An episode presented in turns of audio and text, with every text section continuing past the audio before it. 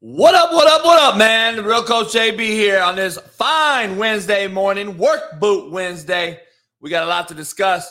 Uh, ESPN only says what is safe and convenient.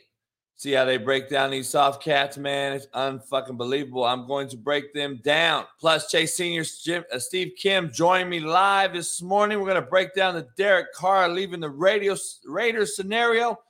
Plus, all things Eagles and Jalen Hurts and get an injury update from Chase Sr. himself. Plus, the 49ers are, a, are they a serious contender with Brock Purdy at the helm? We're going to ask Chase all these things. Plus, can the Dolphins get a win? Steve Kim joins us to talk about that, plus his Miami Hurricanes and what they're doing in recruiting. All brought to you by betonline.ag. Use the promo code BLEAV, B L E A V, get you 50% off welcome bonus. And CanadipCBD.com. Go get you a can of dip, the cleanest dip on planet Earth. Promo code Coach JB, all caps, gets you 20% off. Plus, our new sponsor, Quinones Builds. Follow him on IG, Q U I N O E Z Builds, B U I L D S, on Instagram. He will build you the finest bar in town for your man cave, patio, or house. Join us live right here this morning. Steve Kim, Chase Sr. will join me. We're going to break down all things, plus an update on Mr. Hamlin as he's still fighting to, for his life. We're going to break all those things down right after this. I'll see you on the other side.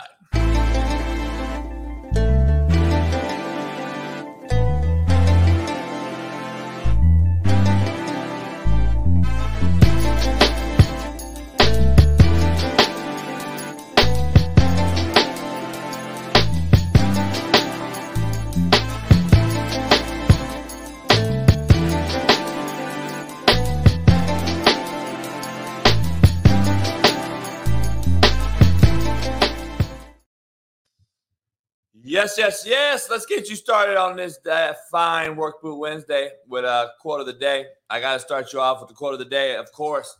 Uh, making mistakes is better than faking perfections. I don't know if that really uh, resonates with you, but goddamn, it does me. Making mistakes is better than faking perfections. You know how many people fake some shit and you buy it? you bought the lemon because they sold you on the car on the rims. The rims look pretty. You bought the car. The engine is shitty. Now you are the dumb fuck. None of you guys ever look at life like that. I do. Fuck what the optics give me. What's on the inside? Same with judging people. Fuck what you look like on the outside, girl. You got ass, but it's fake. You got titties, they fake. What's your heart like? Shitty. Fucking go watch Shallow Hal. Hey, um, great day to have a great day. Make sure you guys uh, go on over to CoachJBStore.com. 20% off up until tomorrow, the 5th. Um, and uh, you guys can get you 20% off on all merch, my book, plus posters, anything else you want personalized. CoachJBStore.com. We got a lot of new merch on there. But what do I know? T shirts are now on sale. Go get you a But What Do I Know t shirt. You know you want to rock that. Plus, today I'm going to give away some of those t shirts on some trivia questions. So we're bringing that back today. Uh, I'm going to have that done. Further ado, let's go with the contrary to belief segment brought to you by Canadip CBD. Silence is the best answer to someone who doesn't value your words. Silence is the best answer to someone who don't value your words, contrary to belief. Sometimes we fall down because there's something down there we're supposed to fucking find, contrary to your belief. And that silence cannot be misquoted quoted, contrary to your belief. Silence can never be misquoted. Just remember that shit and let that shit sink in because that is some real talk. Silence can never be misquoted. All they can do is bullshit, lie, and and and lie and throw your name under the mud like they do anyway. They are waiting for you to say anything. And I, I use that one right there in particular. Silence cannot be misquoted because I'm going to uh, I'm going to break down some things that are misquoted every single day, including this now trending Bart Scott being canceled. Now Skip Bayless trending being canceled. And I want to break down those things that people are supposedly quoting that he they said. I listen to it over and over and over, and I can't find what the fuck they're saying is being quoted. How fucking ironic. So again, silence can never be misquoted. So that is the world we live in. You got to walk around this motherfucker quiet as a church house mouse. Because if not, they're going to throw you under the fucking bus because these are bottom feeders. That is all that's on social media. I can't wait to dive into this one. Um, poll question Should Skip Bayless be taking this much heat? Should Skip Bayless be taking this much heat? Got to ask you, drop your comments in the section below. Uh, I want to know what you guys think. We can have a healthy conversation about it. Uh, now, Bart Scott's in the mix. So, is COVID back? I'm confused. I'm hearing it's back. Like, I got to hear about a new variant of COVID. XBB 1.5 is rapidly spreading now. Get the fuck out of here. Come on, man. I, I'm tired of hearing the bullshit. Just tell me it's the flu. Just tell me it's the new flu because I ain't seen the new fucking flu. Um, see, look, hey, hey, the chat is up and running. People say yeah, some people say no. He should be canceled. He shouldn't be canceled. I would love to know. Jamil, what up, man? Why should he be canceled? Drop your question. Uh, I want to know what's up. Hector, what up? Bree, what's going on? I'm just back in the chat right now. Everybody's back in the game. Sean Waffle, pregame fitness. Everybody's back in. Brian Case. Hey, I Google it t-shirt, no doubt. Oh, my fucking dog's throwing up. Motherfucker. Um,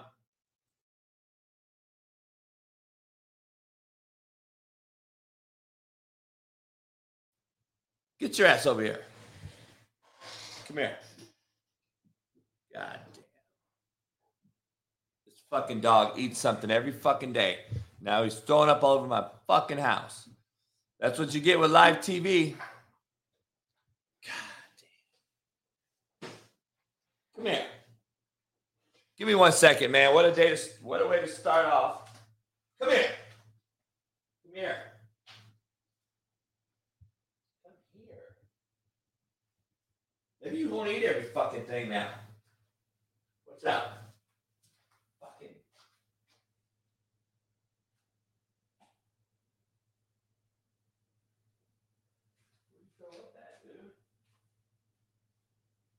What's up?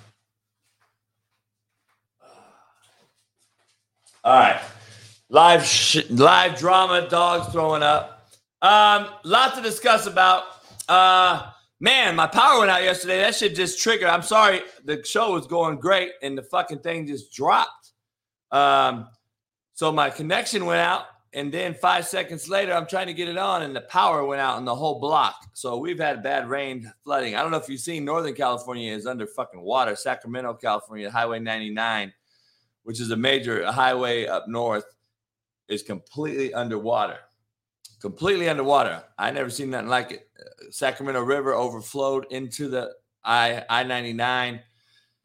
So we're getting some bad flooding. Uh, but you know that's what happens when you fucking don't ever get flood water and you're under a drought. So it is what it is. Uh, no, he ain't no edible. Your mom's boyfriend, twelve, whatever fuck your name is. Uh, I can't wait to break into these Twitter things because I'm finding that Elon Musk is an absolute fucking idiot. Uh, I can say that because I know for a fact that he did not start up Tesla. Um, I actually happen to know a few billionaires myself, and they actually know the guy who started Tesla. Uh, and uh, this guy didn't start Tesla. So I can't give him credit for Tesla. I can give him credit for taking some money and making some money but scared money don't make money.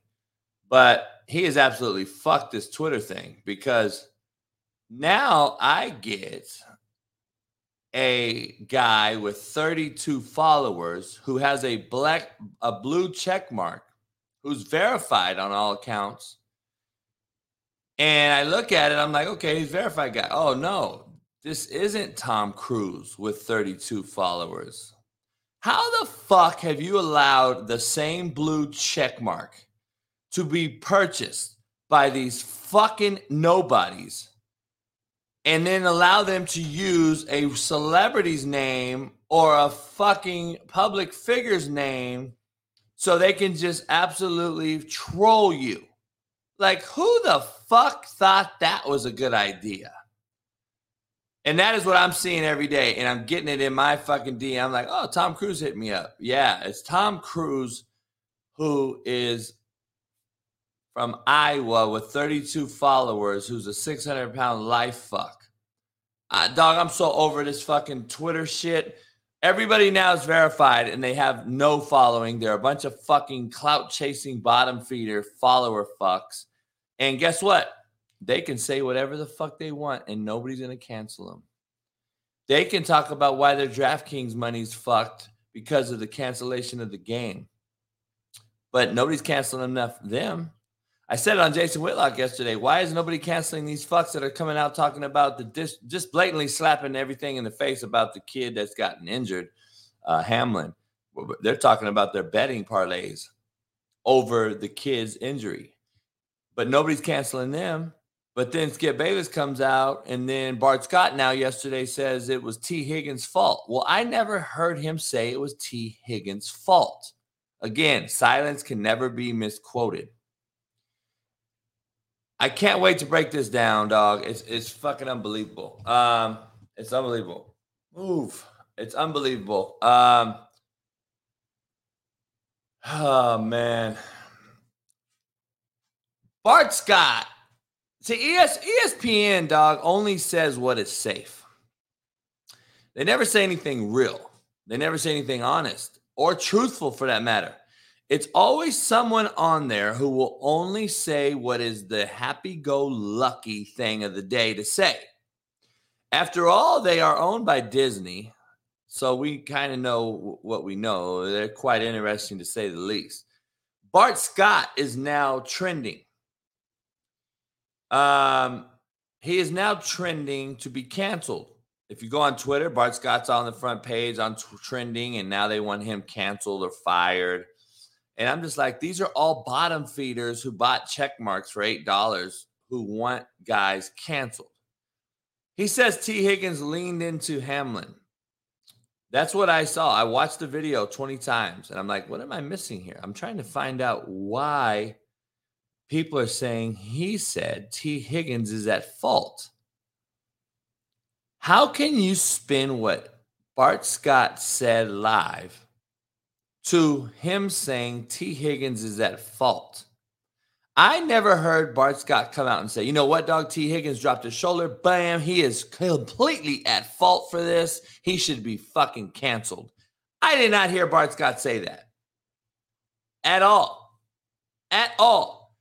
I did not see him say that at all. So I'm confused as to why people are putting words in his mouth. And I know how that is.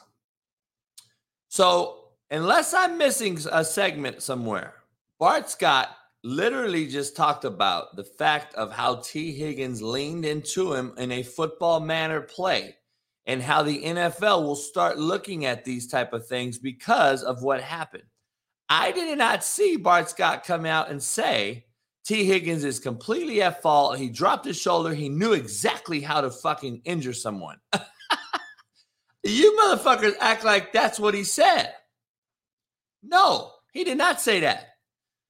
I don't see it that way at all. I think we are so fucking quick to hear one word, which I call a trigger word we now have trigger words for our clout chasing Twitter fans who say, oh shit, Bart just said T. Higgins' name. Let's go post it. Let's go post it. he had to he had to say it's T. Higgins' fault. He said T. Higgins' name. Well, guess what? T. Higgins is the counterpart to the injury. He's the other part of this thing. So guess what? He must be saying T. Higgins is at fault. No. See, you don't listen. You just fucking hear. And then that thing spirals out of control by all these fucks out here. And then it now it's become cancel Bart Scott. Dog, I don't know how you operate. I, I don't know how cats operate now. Um, I don't know. What do I know, um, MPC? But I can swear that I have a receipt for being on this show not too long ago. And I said, if I controlled Twitter, what would I do? And I have a pretty thousand percent chance, I guarantee you, I came out and said, give everybody a blue check mark. I said it. But how did I say it? I did not say it in the manner that Elon Musk has done it. I came out and said, give everyone a blue check mark by verifying who they really are, by putting them through a real process.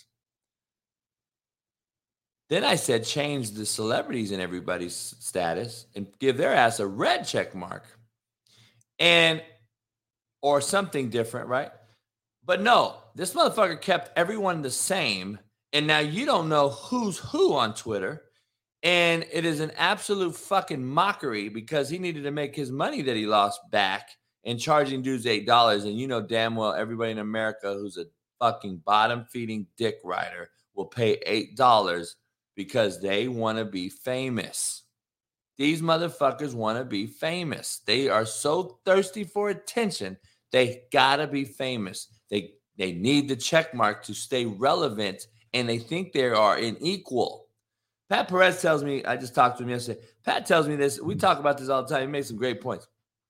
Everybody thinks they are equals because social media allowed you to interact with celebrities.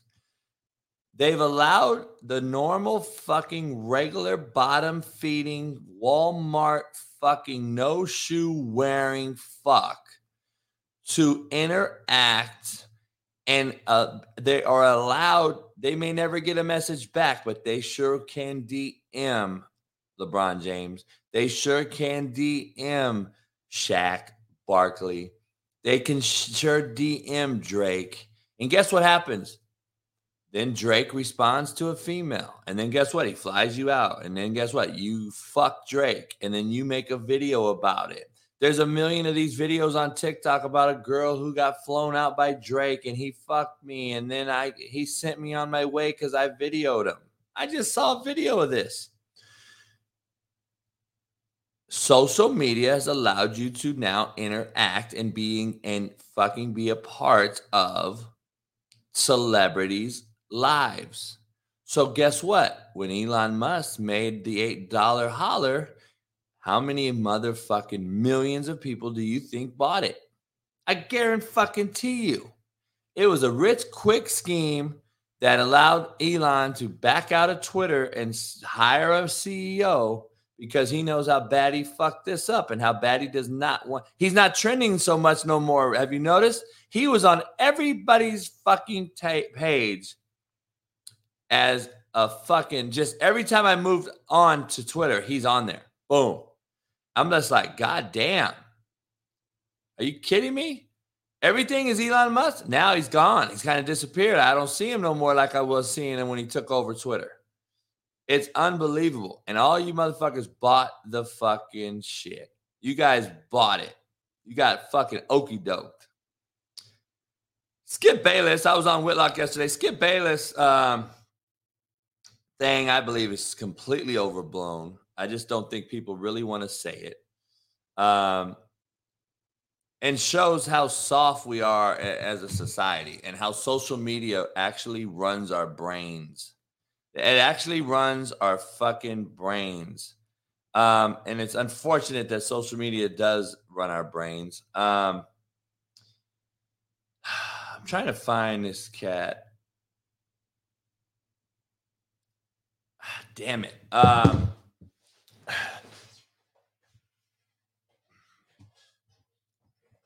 well, nobody cares. Uh, let me get back to this chat here for a second. Um, uh, well, of course, Jake said he's that. So, who do you believe, Jamel Drake or the female with the pussy that's undefeated? I'm confused. Who you think? Who you think? Uh, who you believe, uh, Jamil? I know for a fact, Jamel, that Drake fucks with these broads. I'm just throwing that out there. But I was just saying.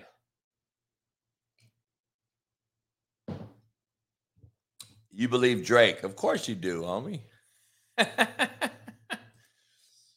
of course you do. Um,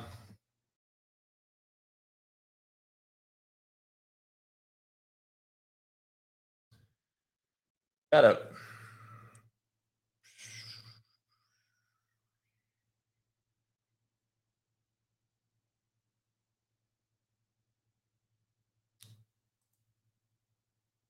Let me see here.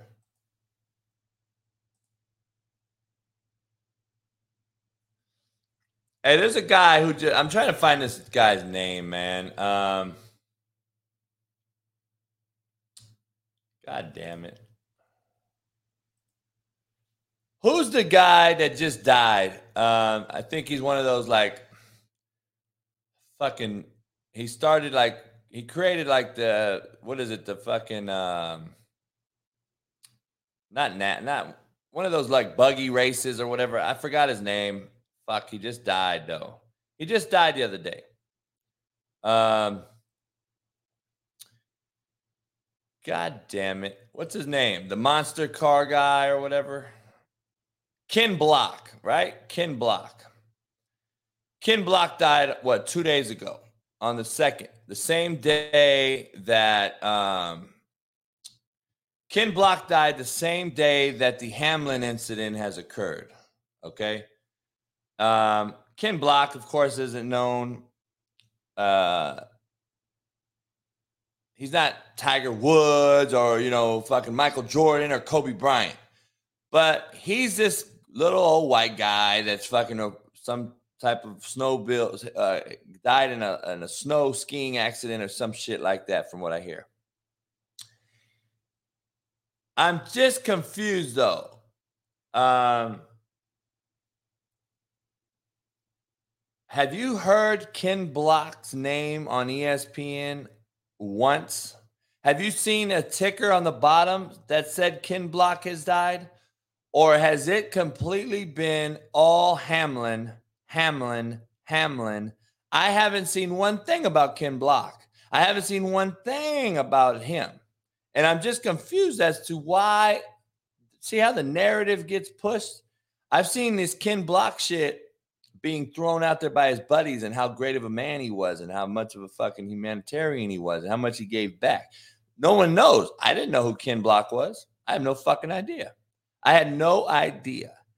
I'm just confused on to why we pick and choose the narrative to blow up so we can get all this hype and clout chasing fucking Twitter fake fucks to buy in on Twitter and then we can now chase the dream of canceling someone like Bart Scott and Skip Bayless.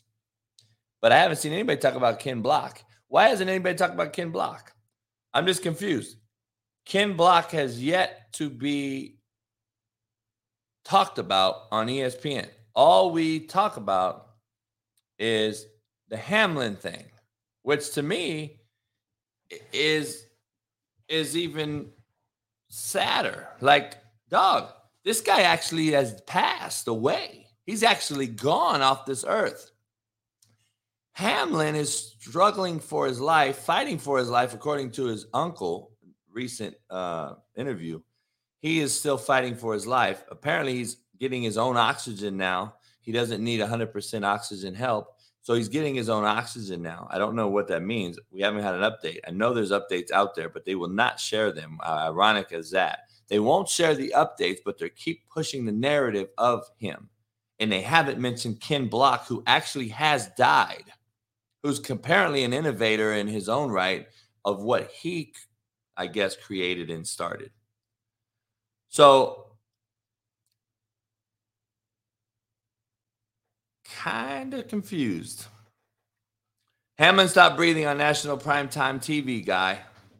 No shit, Sherlock's homeboy. Thanks for letting us know that.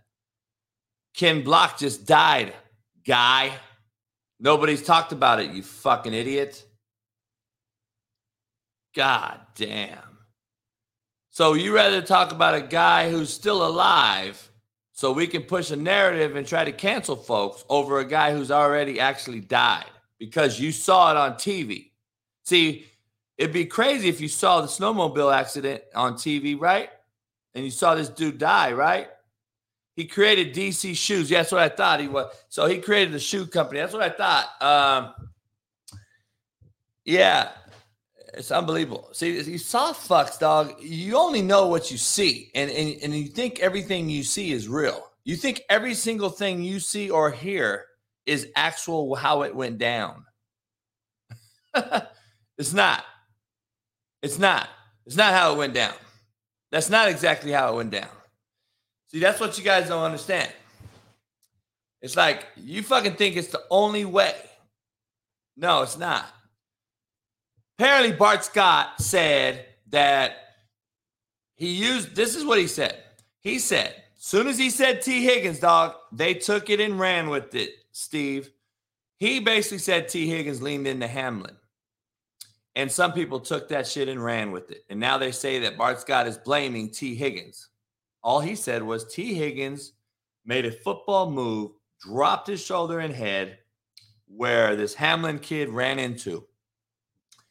And I've seen so much fucking Bart Scott blaming T. Higgins hate on the internet. And I'm just sitting there like, so I go back and Steve and I watched the clip 20 times. I'm like, what am I missing? I don't see Bart Scott one time say T. Higgins is at fault. But we take it and spin that shit, dog, and put it on social media so fucking quick. That's why you got to stay silent because you can never be misquoted if you stay fucking silent. But you know me, I'm never going to stay quiet. It's ironic because I say that right there. Steve Mack knows better than anything. That quote for me doesn't work. But I'm just telling you, I was on Whitlock yesterday and I said, skip things overblown. Bart Scott things overblown. We are soft in society, and social media runs your little brains because you paid $8 for a check mark and you think you're relevant now. Plus, how he apologized was an absolute fucking joke and staged. Completely staged apology and Shannon Sharpe don't even show up. Just don't say sorry, dog. You already know my rule on that shit. You just, just don't fucking say sorry. Just don't say sorry. I'm just confused. Uh, see, I actually like Bart Scott. I think he's the only real one on that panel, you know, that that actually will say some shit to Stephen A. Smith. Everybody else just sucks his dick. I think that he actually will say some shit to him. Um, Hamlin's still fighting, according to his uncle. Um, I got to ask a question, though, man, before I'm going to get into the trivia question. I'm going to bring somebody on. Giannis dropped 55. I got to ask. Donovan Mitchell had 71, the most points since Kobe. Um, and then he was issued a PED test one day later. So yesterday they issued him a PED test after he scored 71 points. Like, how fucking crazy is this? But dog, Don Doncic or Luka scored 61, I believe. Giannis just dropped 55. Um, why is individual scoring in the NBA at an all-time high? And why is scoring trends going up everywhere? K State played Texas yesterday. They combined for a, net, a record 219 points in a hoops game, dog, you, you guys don't really look at the big picture. You don't ever look at shit. And then you wonder why quarterback play in the NFL is so fucking shitty. Because you see all these great fucking sexy, fast tempo, fucking big football plays in college football. And then you see in basketball, guys scoring 71. Dog, there's a bigger picture. They're fucking allowing it. You're not allowed to body check a motherfucker. You're not allowed to hit the quarterback. You're not allowed to clothesline a motherfucker no more. Every single time you bump a kid in the NBA, it's a fucking technical one. You got to review it. Like, there's a reason why we're seeing all this. College hoops, nobody wants to play defense. Everybody wants to play offense. We're shooting threes at an all-time rate from deep because Steph Curry's got a fucking fucking magnetic ball. I mean, who the fuck knows, right? All I'm saying is look at the bigger fucking picture and understand when you get to the professional level, you're not in shape like it. Dog, Zion is out for three weeks again because of a hamstring. I'm telling you right now, man, this shit is unfucking believable. I never remember back in the day a motherfucker missing three weeks for a hamstring. I do not remember Charles Barkley being out for a hamstring for fucking three weeks back in the day. And he's a similar player to Zion. That's how I gauge him. He used to be a fucking explosive cat, come to the lane, bang on you with two hands. Zion's a very similar player as far as explosive, dominant around the rim.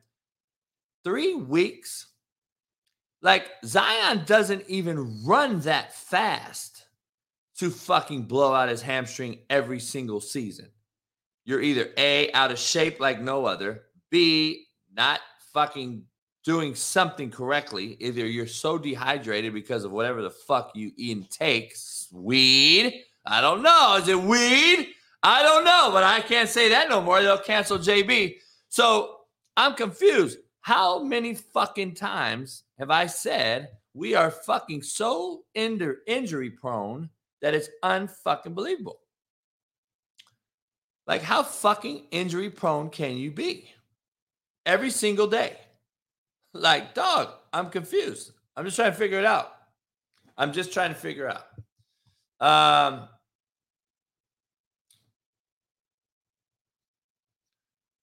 Giannis is in his own category. What he still scored 55 points, bro. He still scored 55 points. What do you mean he's in his own category? They're all scoring. They're all scoring their points. I'm just telling you. Um, I just said individually, they're all scoring major points. So, you know, that's what I'm saying. He's overweight. He's out of shape. He's yeah. No, there's no there's no more old school cats like like Bird playing with broken jaws, dog. Uh, Bills Bengals won't resume. Um, and then I was a basketball player. If you guys follow college hoops, Iowa uh, McCaffrey, the kid, the coach's son, or McCaffrey's brother, takes a leave of uh, absence to address anxiety and mental health. Oh, fuck, man. Your daddy's a former NFL wide receiver, Ed McCaffrey. Your brother plays for the 49ers.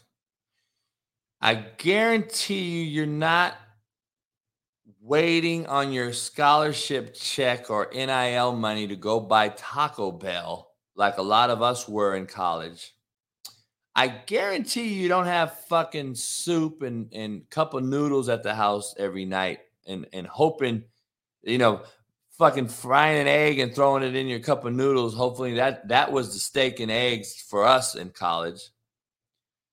I'm pretty sure you're probably eating steak and lobster and you got to take a leave of absence to address anxiety. Well, fuck me running. I wish I could take a leave of fucking absence every fucking time in college that I was struggling, which was every single day, by the way, looking for my next fucking Taco Bell money.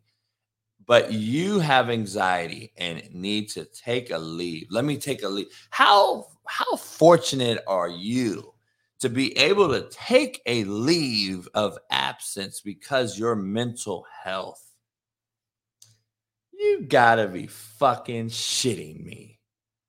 I wish I could take a leave of absence every time my mental health fucking failed me, Lucy. I wish I could have fucking had the luxury of stepping away from an opportunity to make money so I can go away and make fucking and do whatever. Where's he at now? In fucking Boulder on a on a in a million dollar home overlooking the fucking Aspen Mountains. Like get the fuck out of here, man. I'm so fuck. How is that news on the front page of ESPN, but not the Ken Block cat dying? Come on, man. It's fucking unbelievable. It's fucking unbelievable to me. Um, I got to break down this. I got some insight, man. I got to speak to an NFL ref. I got a, a couple of other insights. Uh, buddy of mine um, who sends me the great NFL film that we get um, send me an article And I want to go through this article with you guys this morning because I think it's huge. It is a critical uh, thing to go over. Um, maybe uncomfortable, but it's the truth. And this is what's happening right now. The NFL has canceled the Bengals Bills football game. I just want to bring up, I already brought up the Ken Block thing, but I want to bring up some other shit. And I'm going to paraphrase and go through this thing my own way. Of course, you know how I ad, ad lib, but I want to give you guys some insight as to what's going on and what you can expect this weekend in the NFL. I want you to understand what's happening here if these games are canceled or if they're not. Some of you guys that bet football games, this may be good for you guys. I'm going to go through a couple rules. I'm going to share a tweet from one of the main refs that know the rules and understand some things. I'm going to show you guys this. So I got all this information. I've been doing this information. I'm like, okay, well, what's going on? As an as unimaginable as it can seem, uh, but it's always really possible. Situations like this have uh, confronted the NFL before, and this is not brand new. Okay, but for the first time, uh, you know, when this Bill safety Damar Hamlin experienced a medical emergency and he collapsed. Uh, in the first quarter of that game, the game was suspended in the first quarter, as we know. It was not resumed, as we know. And obviously, all the concern is on Hamlin's health and well being. And for his family, his teammates, and even his opponents, Aaron Rodgers has came out since. Um, you know, you've gotten Tom Brady, you got all these NFL. Mike Tomlin, who's a Pittsburgher, came out and said, you know, he's known the kid since he was 12 years old.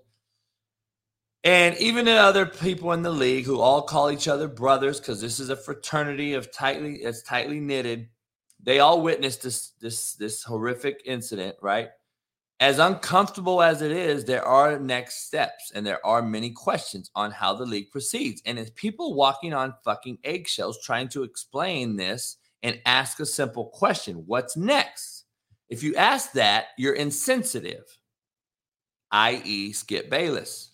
If you ask a simple question, you are insensitive, and you have the opportunity to be canceled because you can no longer have a freedom of speech on Twitter.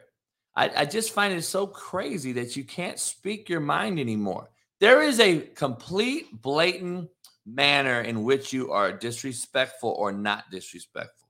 There are very educated questions that people can ask. Whether you don't like it or not, it wasn't a disrespectful manner and the way that Skip Bayless asked the question, in my opinion. I think at the very end, people think it was insensitive about him asking the question that he asked. That this game was very important. It had a critical mass on the NFL. And what was next? Although we know this kid's health is number one. That's how I took it. A lot of people take it as an insensitive because he's asking a simple question. I'm asking a simple question today, and I don't give a fuck if you think I'm insensitive. As uncomfortable as you may get there are steps that are many that have many questions still out there. How does the nfl proceed? The league's policy manuals and governing documents give the nfl commissioner roger goodell the ultimate authority to determine what happens in this game. All right? That's number one rule you need to know Pete Rozelle, who's probably the founding father of the NFL commissioners, he grew up with my father. I got many pictures together. He's from Compton, by the way. He went to Compton College and high school with my dad. They were really good friends. They used to drive Corvettes to Vegas and chase pussy all the time, just FYI. He is who the NFL is. He is what the NFL, he was the greatest commissioner of all time, just so we're clear. He's from Compton. Um, he put in a lot of rules for this type of thing. So just so you understand and you're clear. Um, despite all of the contingencies that were documented in advance, Roger Goodell is the is in a is in uncharted territory. According to this research, no NFL game has been suspended and resumed at a later date. FYI, I'm just throwing this out there for all you guys that want to bet or looking forward to this weekend's games, especially looking at the Bills or the Bengals. Preseason games have been terminated early or canceled outright, and regular season games through the years have been rescheduled prior to kickoff. The league's game day operation manual states, I'm going to read you verbatim. All right. What's going on? I'm going to read it verbatim here.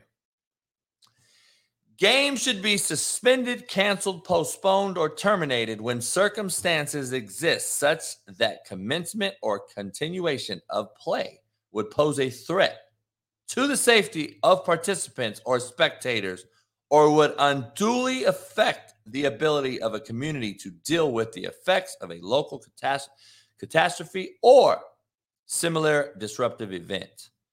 In determining whether a game should be rescheduled or relocated, public safety, community relations, and competitive integrity should be key determining factors. Authority to cancel, postpone, or terminate games is vested solely on the commissioner.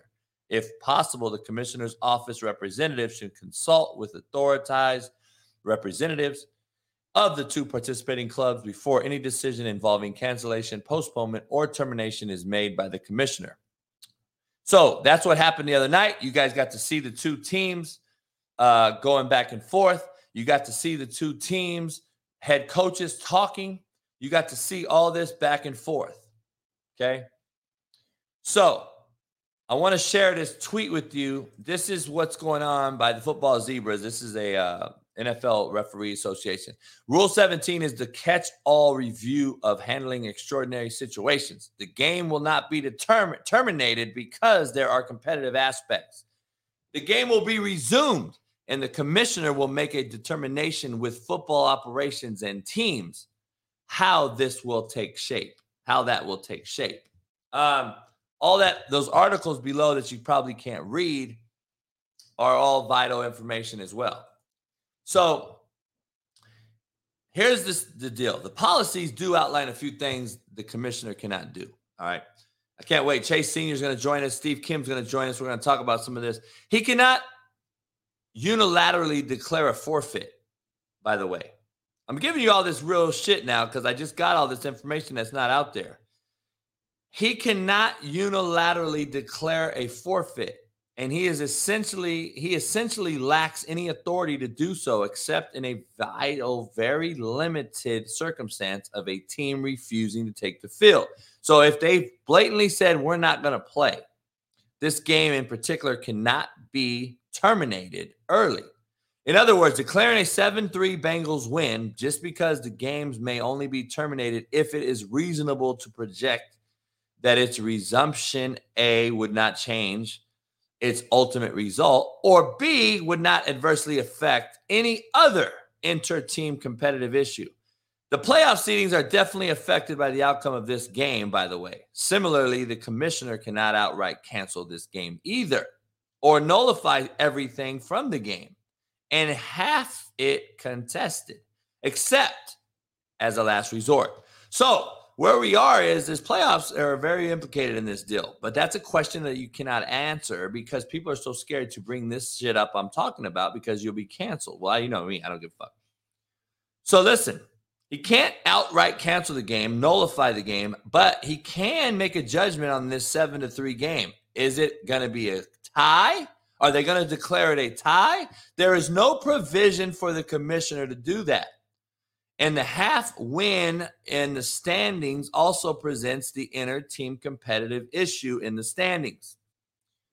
So the league would try to avoid this, apparently. Essentially, all of the guidance forges a clear path to completing this game as soon as possible, which will be the clearest way to do it.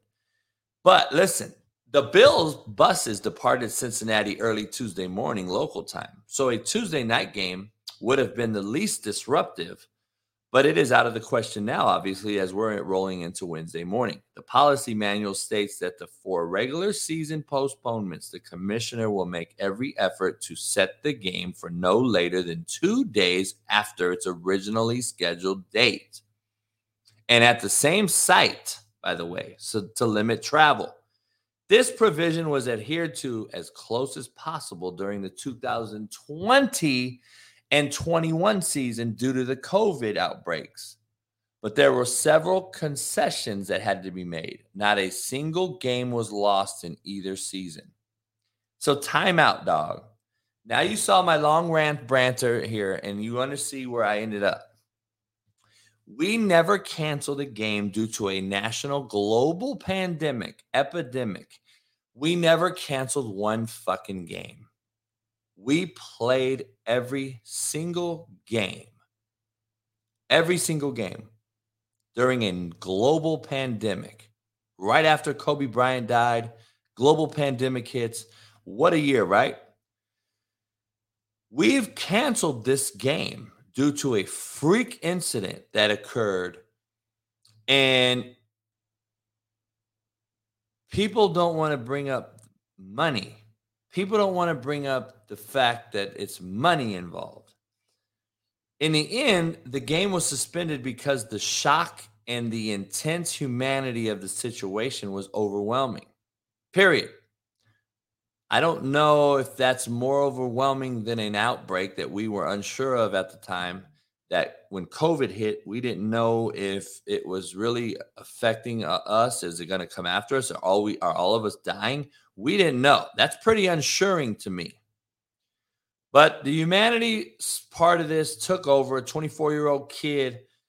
So the outright call to make for Monday night was, despite Hamlin's path to recovery, the reality of that the game has to be played no matter what. The Bengal fans, the Bengals fans are aware of this, by the way, because I don't know if you know this. Um, does anybody out there know this?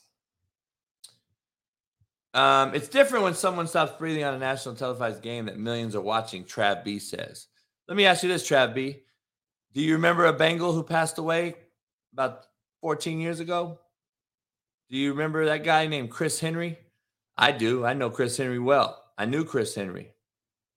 Um, Chris Henry died for the Bengals. And two days later, they took the field and played the game, motherfucker. So now, since you know so motherfucking much, how about you now shed the light on that one?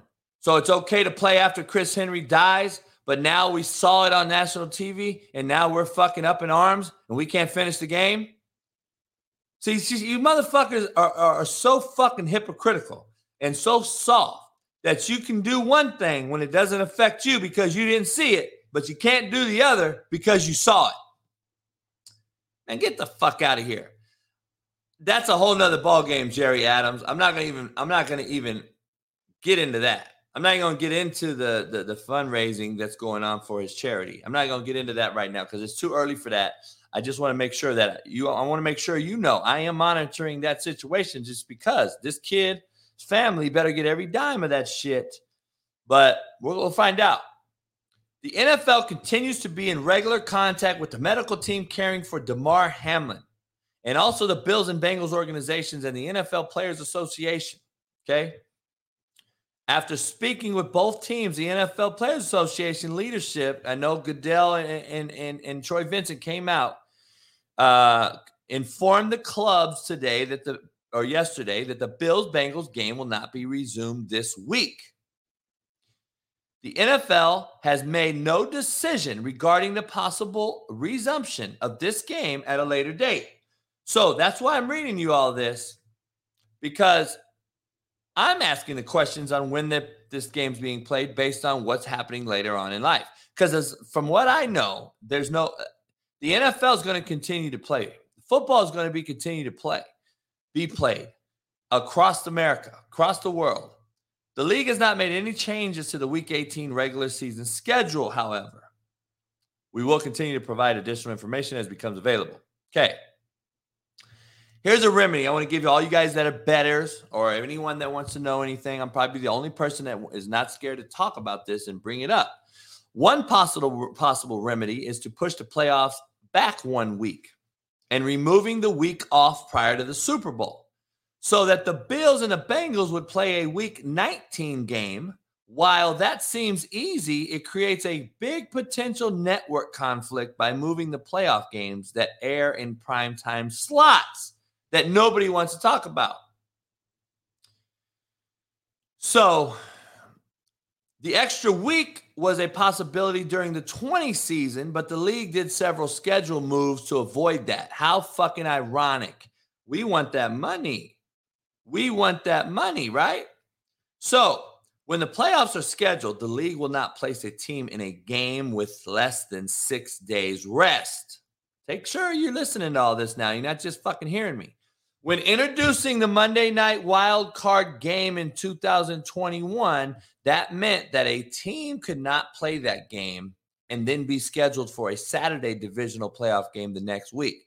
There could be some quick changes to the Ravens, Bengals, and Patriots Bills games to move them up to Friday, resuming the suspended game on Tuesday and scheduling one or two wildcard games as needed, depending if the Bills clinch the one seed on Monday. Do you know how much math and science has to go into what I'm talking about to figure out this scenario? So let me break this down, Steve Mack. Listen to this shit. If the game is canceled scenario, I'm going to give you this canceled scenario. While there are very few options to schedule a resume, uh, resumption of the game, not scheduling a resumption of the game seems to be very unlikely. But there is one scenario in which the game may be canceled. In the Tuesday afternoon statement, the league referenced a possible resumption, which indicates that a cancellation is still under consideration by saying possible resumption. That means there's a possible cancellation too, right? And any possible resumption would be after week 18 games are completed. So this weekend's games are going to be played, and the Bills are playing this weekend. If the Chiefs, Patriots, and Bengals all win their week 18 games, then the suspended game would only determine the number two and number three seeds. That makes it possible to consider abandoning the suspended game, and the Bengals get the number two seed based on the fourth fucking tiebreaker. Strength of victory, by the way, is the tiebreaker. Currently, the Bengals have an insurmountable lead for that tiebreaker. So, understand that, betters. For purposes of wild card games, it could mean that the that both teams rematch their division foes or not, although there is no provision for it. It is possible that the commissioner could propose that as a concession for abandoning the game. The Bills would hold home field advantage over the Bengals if the two teams meet in the divisional playoff or the conference championship, or that such a matchup is in a neutral site game with several non playoff venues between both cities. There is a precedent for making the playoff structural change. And that leads me to my trivia question. All right. Sean Waffle probably knows because he's old school. If uh, anybody wants to call in, I'm to drop the link. Call in. I'm to do a trivia question right now live. And if you get it right, you're to get a new you're to get a new hoodie.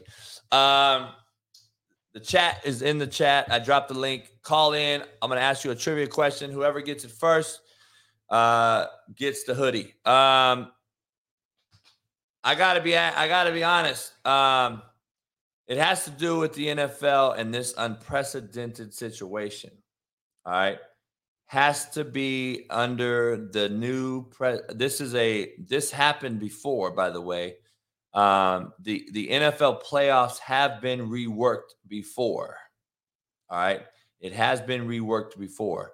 So um just just saying, this ain't the first time ever. This this ain't the first time ever. Um, yeah, Joey B, that that that coffee tumbler is nice. Um, if you guys want to call in, hit the link, chat, call in, and uh,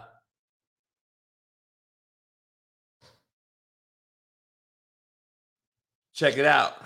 Um, Chris Henry is a false equivalence. If one of your coworkers died outside of your job, they would run to the business as usual. If someone had a freak accident injury on the job, if it would be it would close.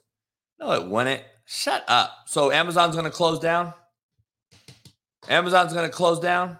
See, this is the problem with you fucks. Let me ask you this. Are you not going into work because of what happened?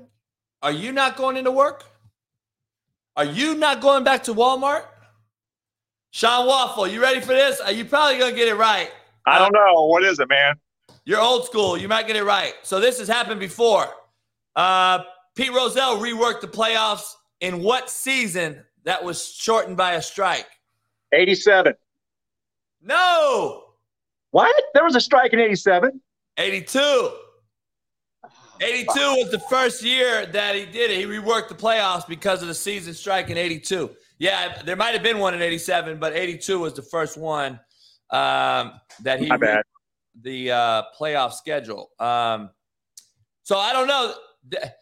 I'll do another trivia here in a minute, but but look, I don't know, Sean, if you understand. There's policies and procedures indicate the game must be resumed, but uh, the, all this documentation that I got in this email there is a common theme to avoid competitive inequities, I guess is what they're saying. In the particular outcome of this situation, it is possible that Goodell decides that no scenario is devoid of competitive inequities and that wiping this game out is the lesser inequity. So I don't know what that means. All I know is the only way this seems to be viable path if the game that is suspended only affects the Bills and the Bengals. See, if it starts to affect the Chiefs, the Patriots, somebody else, they're going to have to play the game. So let me ask you this: So, are is your, the criteria that you read off earlier is that going off of like the score that ended the game the other night, or because you said something about the Bills being the or the Bengals being the two seed, but the Bills were already the one seed. So, how does that affect the Chiefs? Yeah, I don't know. That's what that's what I think. Let me see. I got some more of this here. Uh, it says if the game is not resumed, standings for the playoff seeds would be calculated on win percentage as usual. Any statistics that would affect a player's contracted performances, bonuses, or position in the statistical rankings would be prorated to 16 games, which is obviously also what they can do if they uh, if this game's not played. They would go to the 16th game and say this is what the standings are after that see after that game. So listen, here's another thing. How does the NFL handle suspended games? Apparently the NFL game has been suspended or resumed at a later date. Preseason, see, there's only been precedent on preseason games. They haven't really had this, had to deal with this before. So, Chris Henry was the closest thing. He died, but they played two days later.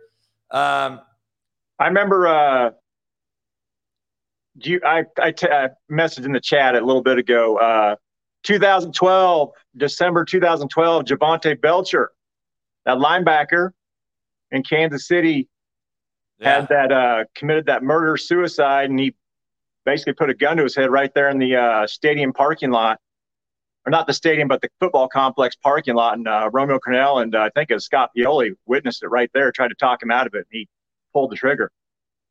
Yeah, I remember that. I remember that was that. horrible. And they Joe, played the game the next, like Clark Hunt decided to play the game the next day. Yeah, yeah. Joe, and there was there was uproar about that around here. Yeah, Jovan Belcher. I remember that name. Uh, Joey B brought up something. So, the, according to this rule, if this game had entered the third quarter, Joey brought up the fourth quarter. But if it was the Bengals were winning 42 to 10. The game should have been it could have been called as a as a win because they played. I guess you got to play a certain amount of time. I know it was the first five minutes of the game, so I don't know. Uh, seven to three. I don't. Uh, baseball the same way. Don't you have to play so many innings or something? Seven innings. Yeah. So I mean, I don't. I don't know if that rule comes into effect or not. Um, but I don't know, man. I'm. I'm. I'm 1971 Chuck Hughes passed away. Nobody's really talking about that. They tried to resuscitate him on the field. He played for the Lions. He was a receiver. Uh, Hughes is the only player ever to die on the field. Uh, but there was only one minute remaining in the game when that happened.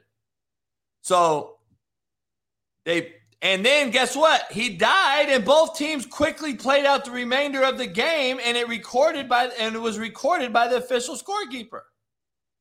Can you imagine them playing nowadays after that happened, that's a fucking way. Back in the day, though, they sure played. They fucking played the game, Sean, after the guy died. Yeah, that's messed up in itself.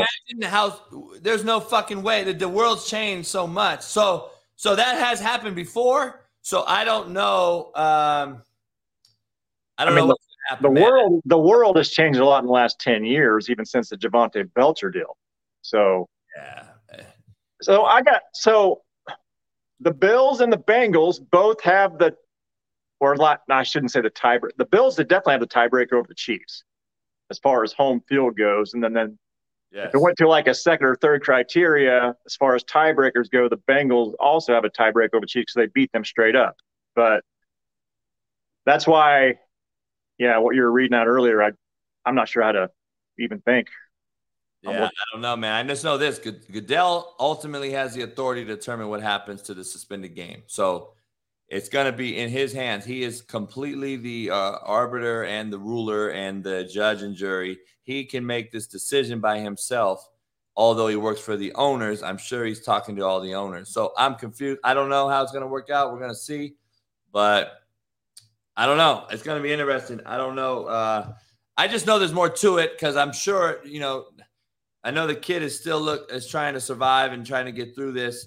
Um, and apparently he's he's reading he's he's uh he's starting to breathe a little bit of his own oxygen now but i just i just don't know i don't know what the scenario is going to be but at the same time how long are we to you know are we to push this out before we just say okay we got to move on life's life's moved on and it's been two days now and there's been a lot of motherfuckers that have been killed um, but we're not talking about that and then we got this ken block guy who dies and i haven't even heard shit about it Oh, I was going to tell you real quick that uh, that kid at Iowa, McCaffrey, that's a different family, just so you know. Oh, is it? Yeah, that's Fran McCaffrey, who's the head coach's son. That's his son. Oh, why did somebody send me saying that it was Ed? Yeah, McCaffrey? it's it's not the Ed McCaffrey family out in Denver at all. No, I don't. I I don't think so. Oh, this guy's saying they're related. Um, but it's not. It's definitely not a direct. I don't think it's immediate family type thing. Oh yeah, so that was a bad. That was on me. Um, I'm curious. I, even if they're related to me, then uh, I'm gonna stick by what I said. If it's not, then I gotta fucking uh, issue a rebuttal. Hey, uh, hey, I appreciate you calling, man. I'm gonna get on. Uh, my boy's calling in in a minute, and I'm gonna get onto that. And uh, appreciate you. All right, man. Talk to you soon. Later. Um, Chase, uh, Steve Kim's going to be joining us here in about five minutes, and then Chase Senior will be joining us after that. We're going to break down the Niners uh, Eagles. Is Jalen Hurts really that important to this Eagles team, um, or is it Jalen Hurts' feet that is very important to this Eagles team? Can't wait to break that down with Chase and then Steve Kim. We're going to get down and dirty, and we're going to break this down. Uh, we're going to break down this rule. We're going to break down this game, this incident, and what goes forward and how this thing is attacked from here on out, what we do. Um, I'll be back in two minutes. Let me get some coffee. Can't wait. Hit the like button, subscribe, become a member. Google that motherfucker if you don't know how. I'll be right back. Uh, my top 10. All right. I'm going to get into my top 10. Matt asked yesterday about my top 10, and he spit his out real quick. I'm going to pull mine up on the ticker below so the world can see. You can all fucking go, oh, fucking chat. 400 people are going to talk shit. I don't fucking care. So here we go. I'm going to go Tom Brady. Here we go. Before I pull it up, before I know you guys saw everything, I'm going to use this criteria. You've had, for me, you've had to at least to be in my top five have won a Super Bowl, been to Super Bowl, and just one of the elite of elite. All right. That is how my criteria kind of is. So here we go. Tom Brady, who's the GOAT as far as wins. I do not believe he's the best as far as skill set, but I do believe he's the best quarterback. All right. We're not going to get into that fucking thing uh, as far as winning and losing. Um, so Agreed. that's number one for me. Um, I got Troy Aikman because I believe Troy Aikman can travel to any era and be as accurate as any quarterback of all time. He is the fucking. You, people do not fuck. You're 40 years old, Matt. How do you not believe in fucking Troy Aikman? You know how good he was? Do you realize how good he was? The second best quarterback of all time? Yeah, dog. Do you know how good Troy, Troy fucking Aikman? Do you know how good he was? Let's get to it. Let's get to it. Elway, I got at three. I got Montana at four. Manning at five. Rodgers at six. Favre at seven. Uh, both of those are very close skill set wise. Both have a Super Bowl, been to two. Marino at eight. All right, sorry, yeah, at eight. Bradshaw at nine because he won so much. He's not as talented as anyone else. And Steve Young at 10 because of uh, just he was the first lefty to really dominate his position. Um, that's my top 10. I'll just let it keep ticking, dog. I'm going to mute my channel. Go ahead. Uh, I don't have a problem with the rest of the top 10, but Troy Aikman, even being on the list, makes you're, me you're, just, you're shitting me, right? You're telling me, me Troy not a top 10 quarterback. No, here's mine Brady, Manning, Elway, Montana Marino, Aaron Rodgers, Drew Brees, Oh, Steve. Steve Young, Mahomes, and Jim Kelly. See, this is the problem I have with Troy this- fucking Aikman. Oh, dog. I, it, Tr- Drew Brees couldn't hold Troy Aikman's fucking left nutsack from behind out his of here, asshole. dude. Yeah, Drew Brees, Drew Brees runs from under his circles around Troy. Aikman. Huh? Drew Brees runs circles around Troy Aikman, bro. oh bro, God. Let me ask you- bro, dog, dog. Danny This White could have won those Super Bowls with those. This is how I break. And, and people in the chat, Jim Kelly over Aikman. Really? Aikman beat Jim Kelly twice for Super Bowls, you dumb No, fuck. no, no, Shut no, no, no, no. Troy Aikman's team beat Jim Kelly. You So put Jim Troy Kelly Aikman. on the. You put Jim Kelly on the Cowboys. They so win Brady's team titles. beat fucking seven teams. Troy Aikman is maybe the most overrated quarterback ever. See, I, I, I almost think that I can say that about Tom Brady. Oh my fucking god! Oh my god! Oh, How Tom can Brady. you say Tom Brady's on, overrated? Tom Brady played in the worst conference for 20 years of all time in the NFL Look, history. that's true. He played in the worst division ever. I, I know. I played in it, but And- he's not overrated. let me, let me let me break this down though. If you compare Troy Aikman and Tom Brady, and they we go out here on the park and go fucking throw the football around the park, it ain't even fucking close. Look, no one's saying that. No one's saying that Troy Aikman couldn't throw the ball. He was extremely accurate, and he did a great job running the system that he was asked to run. What, what but- did he do bad? All right, all right, all right. We're back. Uh, Steve Kim will be joining me here in a minute. Um, if you didn't watch the latest episode, latest episode of uh, Last Chance Q, um, Sean Salisbury and I had one last night. We broke down Jared Goff, Trevor Lawrence, and uh, Brock Purdy. We got some great film. We got Daniel Jones, Steve Mack. I did get it in this morning uh, from my main man, Chad, uh, who sends me the great film um, out in Minnesota. Um, I got the film from Daniel Jones. I'll try to get that uploaded and put in for tonight's uh, Last Chance Q segment. We're going to break down Daniel Jones and get after Daniel Jones and the Giants, who I, pred- you know, predicted um, would be in the playoffs. By the way, and I think I want to bet um, that they would win nine games. Um, how about that shit? But what do I know? Um, let's see what I got going here. Let's see. Let's see. Let's see. One of my former players, uh, former NFL NFL Super Bowl champion, Akeem Ayers, um, is going to join me uh, this week or next. Um, Akeem used to sleep on my couch. Won a Super Bowl with the New England Patriots. Went to UCLA. Uh, was a stud. Played for me. Uh, know his family well. Great family. Great kid from Watts. Uh, inner city kid. Had a great career at UCLA. Played in NFL long about eight years. Uh, moved around. Um, but uh, he's gonna try. I'm gonna get him to join the show, and uh, can't wait for that one. I haven't seen Akeem in a while. Um,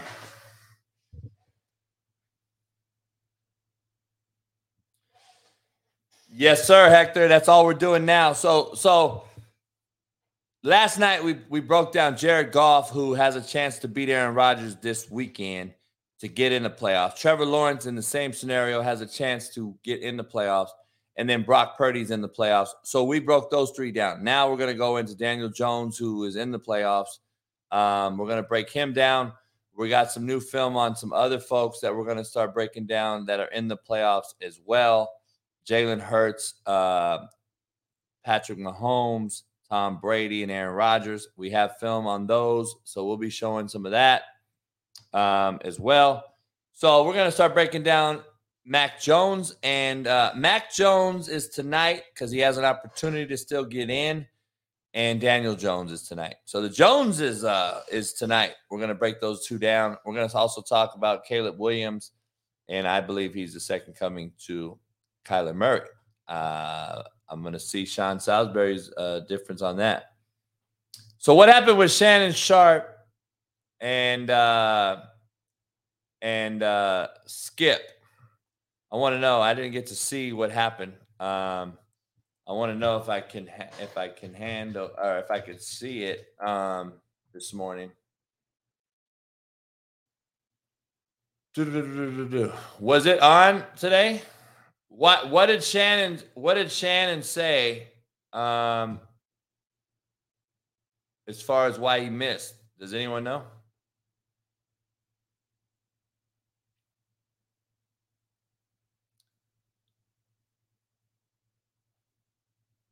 Yeah, I don't know. I want to. I, I, I gotta go watch it. Um,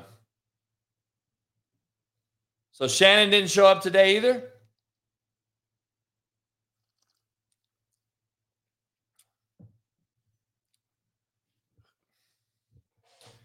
Shit. I think Shannon missed so he could be the focus of the tweet. I don't know if Steve Mack, I don't know if you watched uh, my Whitlock segment yesterday, but um, I don't know if you te- I don't know if you saw that, but you know he uh, Whitlock thinks Shannon Sharpe missed on purpose so it would blow up, so that he so so Skip was by himself.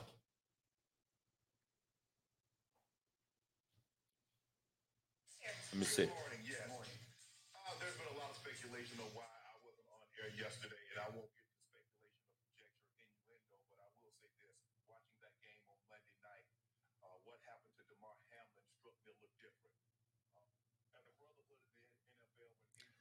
I'm watching it real quick. I want to see.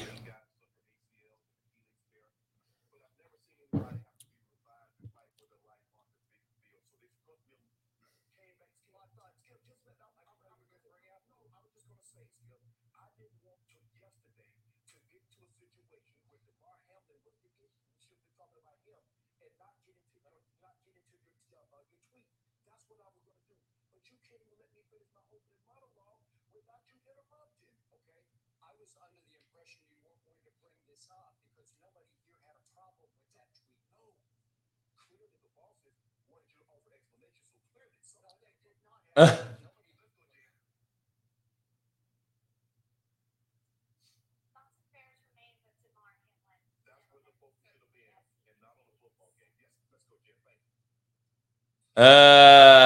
oh man, I don't know. I don't know what to think. Um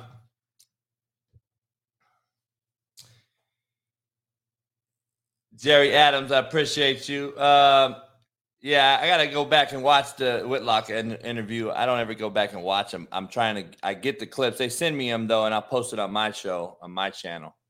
Um, so yeah, this might be the the the, the second coming to Stephen A. Smith and Max Kellerman. I don't know what you think, but Stephen A. and Max Kellerman, uh, this may be done. I, I I don't know. I don't know. We're gonna see. Here's a little bit of stats I got for you though. Um, I want to I want to break this down. I talked about I talked about this this COVID is back. Is it back or not? I don't know. All right. Um, it, it, here I want to give you something. One in five thousand young men have heart issues from the COVID vaccine. That is apparently a new stat. One in five thousand. All right. One in 5,000 young men have a heart issue from the COVID vaccine. Then we have um, this commotio cordis case. All right. Um, Steve Kim, what up? Morning. Morning. Are you are you in the uh, are you in the are you in the dungeon in the Goonies? No, I'm just kind of in my den, and the sun isn't out yet, so and the lighting's not the greatest. But hey, there ain't no sun, man. It's fucking shitty out here. It's been raining for two days. Is it raining in LA? It it rained a little bit. It's sprinkling a little bit. It's gonna be a gray day, gray cloudy day. It actually kind of feels like our version of winter. Still rather be here than Green Bay or Chicago. Here, I got some stat. I got some stat dat for you. Yeah. Uh, one in 5,000 young men have a heart issue from the COVID vaccine. Mm. Um, and here's the yearly commotio cordis case 15, rarely over the age of 20, 1,598 athlete cardiac arrests since January 21. 70% of those have been fatal. Mm.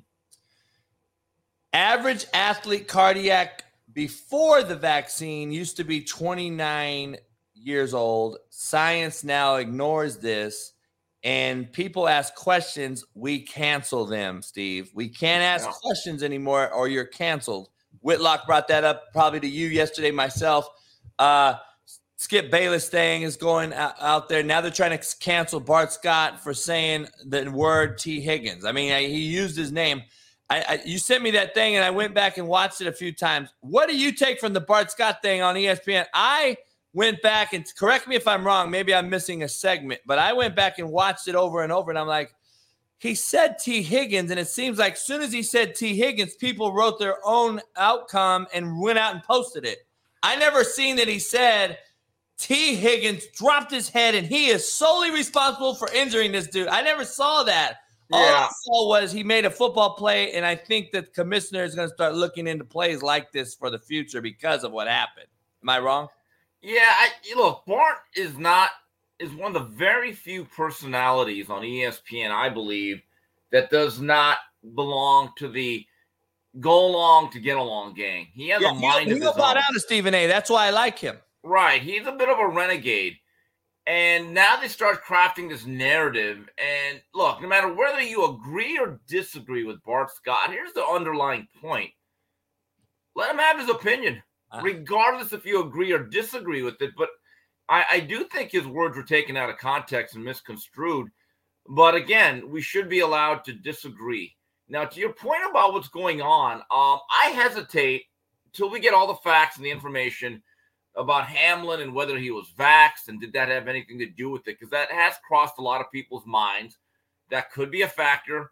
But first, I think we have to get his medical history. But again, there are HIPAA violations or regulations that may prevent that. And we may never get the full truth of what was in his body.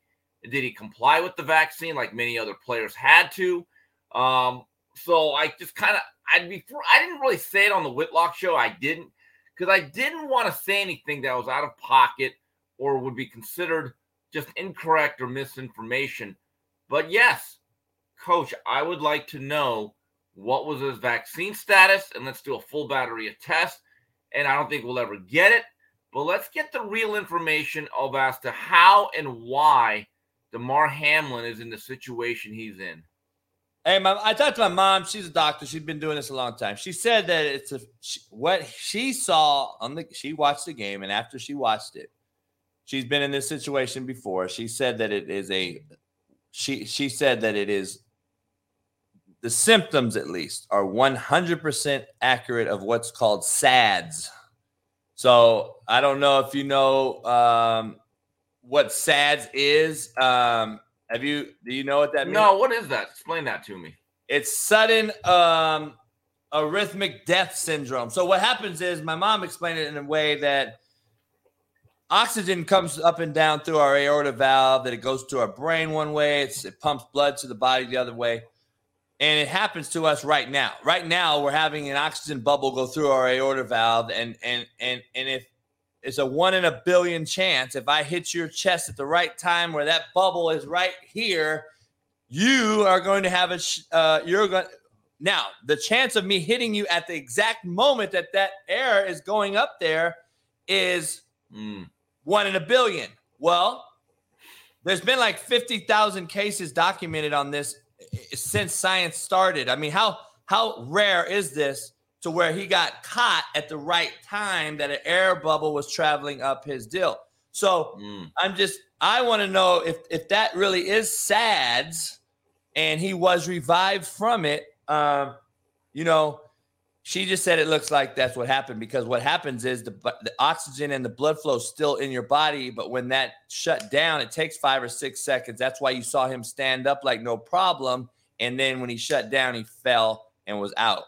And she said that's just what SADS looks like, and so.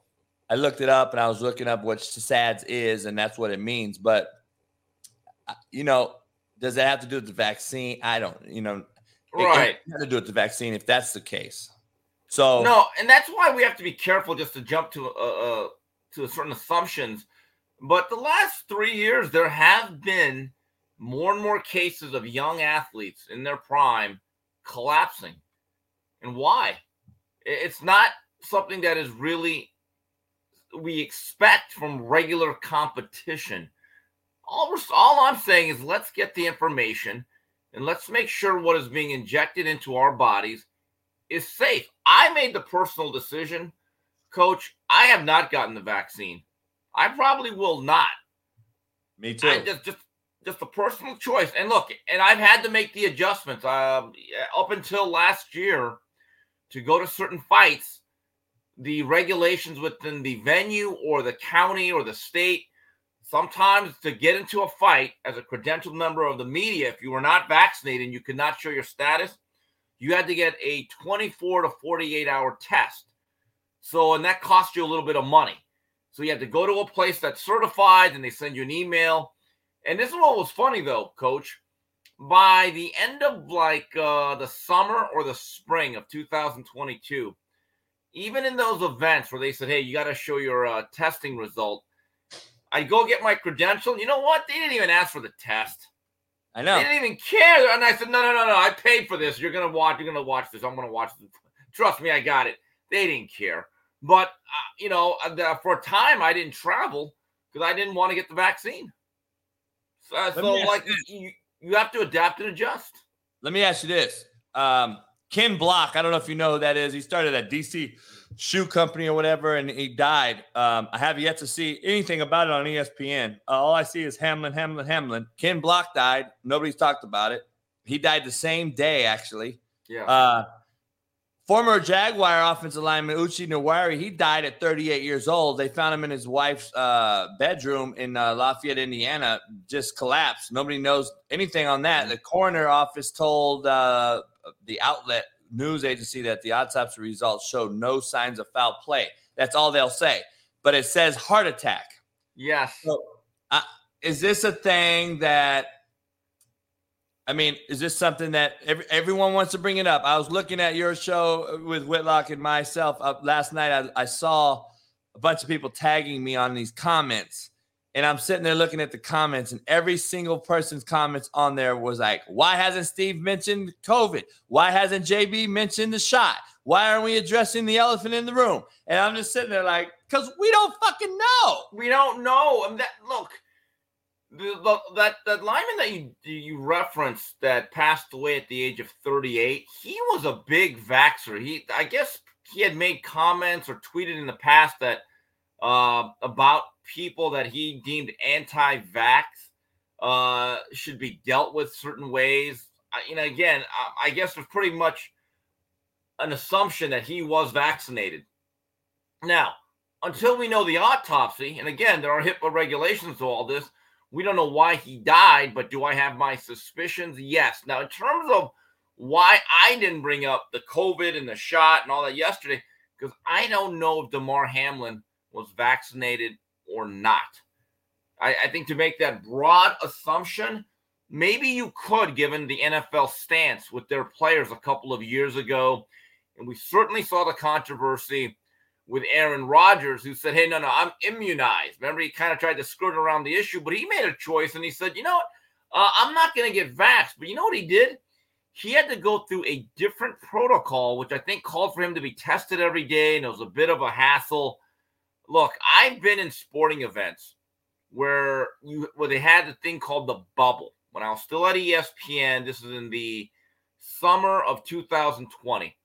I was one of the very few media members to go to a series of fights that was staged by Top Rank at the MGM Grand, which they called the bubble, where there was no fans in, very few people were accredited, and you had to go through a process of testing. You couldn't go to a certain area. You had to be in your room most of the time. You could only walk to the venue and approve the pathways, and it was a hassle.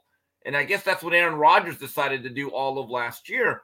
But again, until I know Hamlin's status, you know, it's one thing for fans to have their assumptions or their, I would say, doubts and spread them on media or social media. But when me and you are doing a show as a guest, it's a little bit different. We don't necessarily are not held to that same standard. We just can't spew everything and say, hey guys, you know what killed them? The vax. Right. No matter what my stance is on it, I don't quite want to go there till I get more evidence. So where where you stand with the Skip Bayless thing? Is it overblown, or do you agree with all the Completely. hate cancellations that Look, are going on? I think his timing was a little bit insensitive, but can we be honest? I would say a large majority of us watching the game throughout the country and the people in the stadium were probably thinking after about 10 to 15 minutes, hey, uh, what about the game? It's a natural reaction. Everybody was asking that. I mean, to get especially with the stakes, because you are now flipping the probability probability of which team is going to get the home field advantage, which is so key given the history of the teams involved. Kansas City rarely loses home playoff games. Okay. Buffalo, because of the weather, would have a huge advantage if they got all their games in upper state New York. And certainly the Bengals would want to play a home game or two before they had to venture out. So for anyone to say that it never came to their mind, I think is lying. And here's what I think happened to Skip Bayless. He said the uncomfortable thing out loud and sooner than anyone else did at his stature. That's what happened. But the other part is Skip, for better or worse, is a very polarizing figure. Part of his popularity, if you want to call it that, is because you have two sets of feelings about Skip and no other. You either really like him or you hate him. And he said things in the past that have alienated himself from high profile athletes. So once he said it, coach, it became very easy to pile on him. And I did not agree with uh, Shannon Sharpe basically boycotting his own show. No, if you feel a different way about it and you're on a debate show, well, represent the athlete side of it and debate the guy and do your damn job. Uh, that's what I'm saying, man. And then today, I guess they had a very un, un uh, comfortable looking setting. I guess they were already at each other. Yeah, now that looks like a marriage. If that was a marriage, uh, not only would they be sleeping in separate beds at this point, they're at the stage now where the husband is now staying at a, Howard Johnson's for a few days. And let just, father just drops in once in a while. Howard Johnson. Fuck, I haven't heard that hotel name in a long time. Hey, let me ask you this: Are they the second coming of the Stephen A. Max Kellerman split? Do you see it happening, or is that a real? Is that just a stage production? No, I get the sense there is tension. And um, Shannon Sharpe now does his own successful podcast. I think the Shea Room or Shea, whatever it's called. Yeah. He may just want to branch out on his own. And the difference is this let's look at the dynamic. I guess Stephen A kind of undercut Max and said, okay, first take is my show. I'm going to take control of it. I want a different partner. Sharpe and Bayless seems like, uh, uh, like I said, that divorced couple that has uh, irreconcilable differences. And it seems to me at this point, they're talking about who gets the house, who gets the kids, who gets the dogs. And no matter, even if you're doing a debate show that can get very contentious, coach, you got to have a certain chemistry with your partner. And as much as you disagree with them, you got to be able to like them and laugh and have fun at this. Because at the end of the day, what are we really doing? It's not face the nation. We're talking sports. It ain't that important. And if there's just underlying tension every single day where you don't want to be around that guy, it's like that great band. Look, we had a great album or two. We did a good concert, two or three. We've made our money, but I got to get out of here. That's the truth. Things break up all the time in life. I got a I got a friend, man. He works for Warner Brothers. One of my one of my best friends grew up together. Uh, he uh, he knows you. He uh, he said that he's he actually had a he, you two got into it personally before, not in a fight or nothing, but just a b- debate. He's a boxing head, but he knows you through. Uh, he's like, man, Steve's a true boxing head legend, man. I go, how do you know Steve Gill? He's like, man, my boy Damon Bingham. Damon Bingham, yes, he actually we actually started a website called UCN Live back in 2014. Now, Damon's father is very famous for being one of the very, very best and true friends of Muhammad Ali, and he was his uh, personal photographer Really? The rolls of film that Mr. Bingham must have on the greatest are probably worth millions of dollars. And they're like Muhammad Ali had a lot of people that called him his friends, but he had a very small, what I would call true inner circle. And Mr. Bingham was in there. Yeah, me and Damon were close, and unfortunately, he passed away suddenly about six, seven years ago. But he brought me in along with the gentleman by the name of Artie Horan, and we ran UCN Live had a good time there. And that, that was my last destination as an independent, quote, independent journalist before I was hired by ESPN. What about Doug Fischer? Ah, Doug Fischer spoke to him last night. Doug is a very important guy in my life. He is, he was, we had, when I first got into the boxing media game. Who is he? Who is he? Doug Fischer is the editor right now, Ring Magazine but he was also one of the pioneers of the internet boxing media as he started alongside Gary Randall a website by the name of Max Boxing, which I was at for almost a decade or so, more than a decade. And I remember one day I'm at the gym. I'm at LA Boxing Club in the late 90s. Um, I never met Doug, and I never met, really met Gary Randall. And they had this thing, and, and it looked like uh, it was called a laptop. And I said, What is that? That's a computer you could take on the road. I said, That's interesting. I don't think that would go anywhere. And then they said, Yeah. I said, What do you guys do? And they would go to different press conferences and they would show people their website on this thing called the internet, as Al Gore invented it. And so I'm kind of looking at it, going, wait a minute, what's that? It's like like a newspaper on a computer or something, or a magazine. Like, yeah.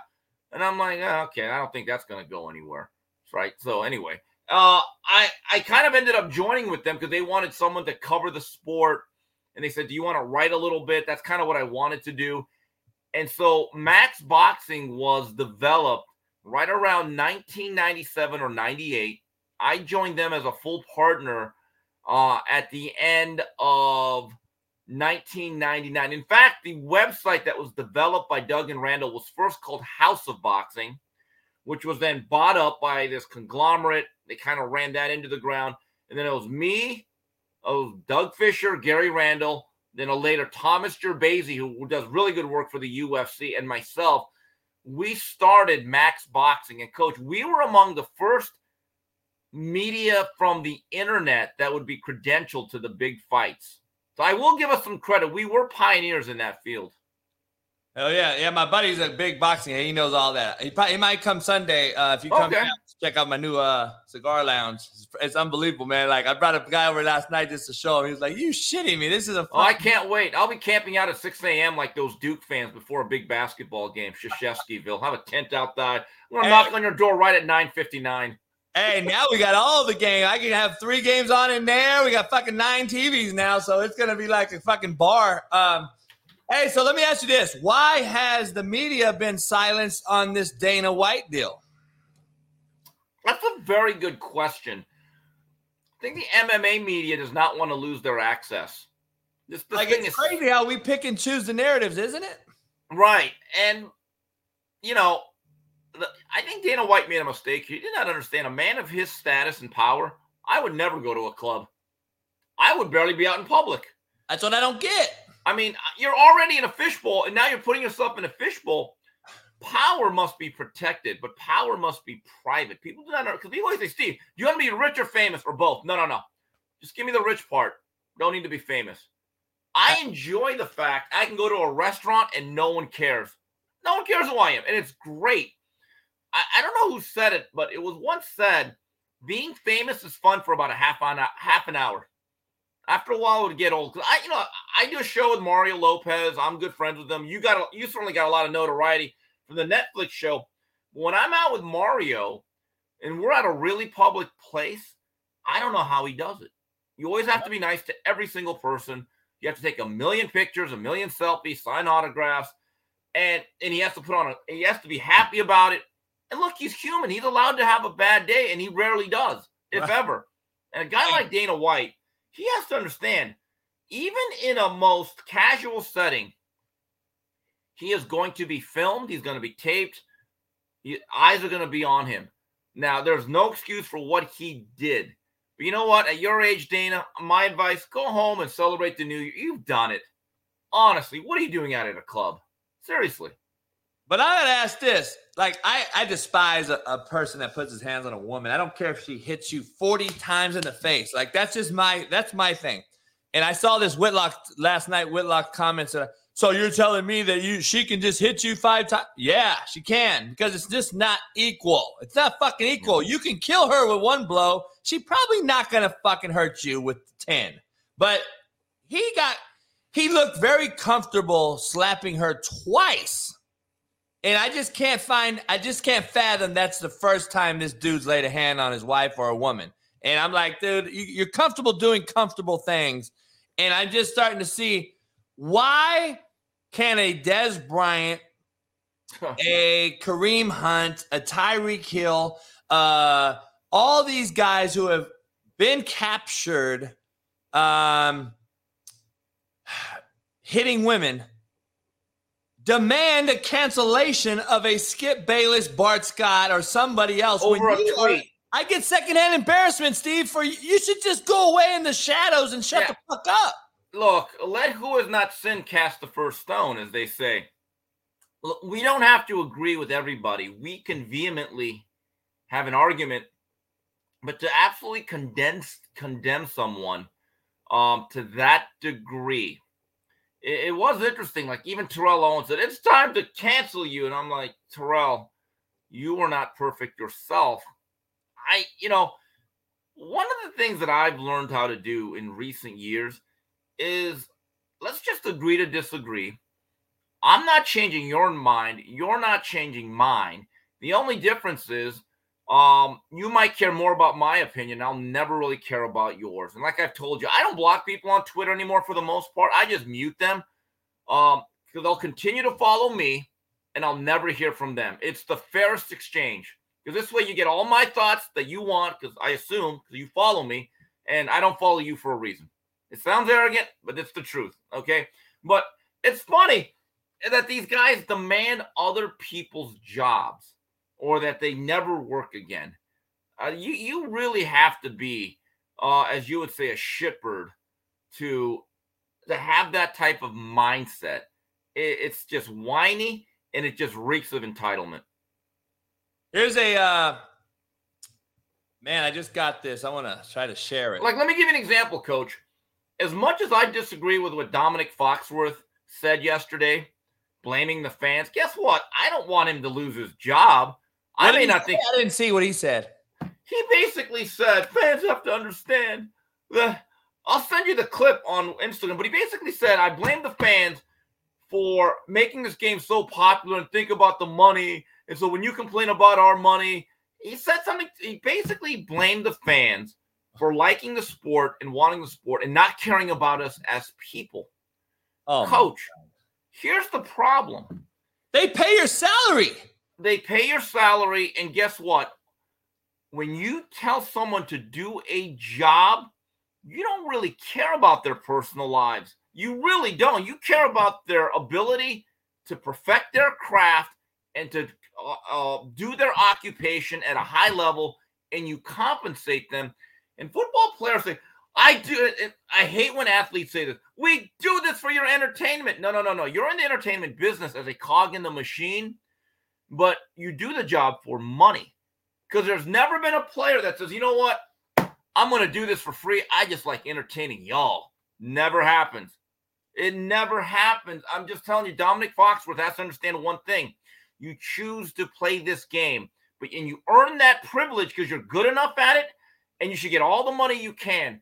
But do not ever put this on the fans to only care really about you as football players. Think about it, coach. We don't know them as people. They're not our neighbors. Most of them are not our family members. I don't care about them any more or less than a police officer or a firefighter who I believe have very important jobs that do their jobs every single day. And guess what? They don't expect us to say, well, I'm more than just a police officer. No, they're trying to have it both ways. And it's, I completely, but with that said, I don't think Domonique Foxworth should be canceled either. So it's unbelievable. Uh, I'm going to show you something I just got. Literally, I just got this right here, and this is starting to.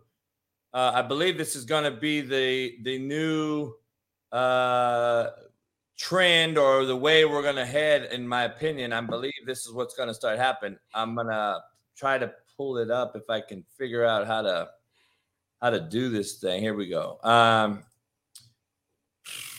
I'm gonna save it and pull it up as a uh, so I can pull it up in my deal here. Um, here we go. Boom. Um, this is getting interesting, man. This is now now the NFL is reaching out to politicians, uh, players, particular players are reaching out to politicians. Um, I just got this. Uh, let's see here. Boop, boop.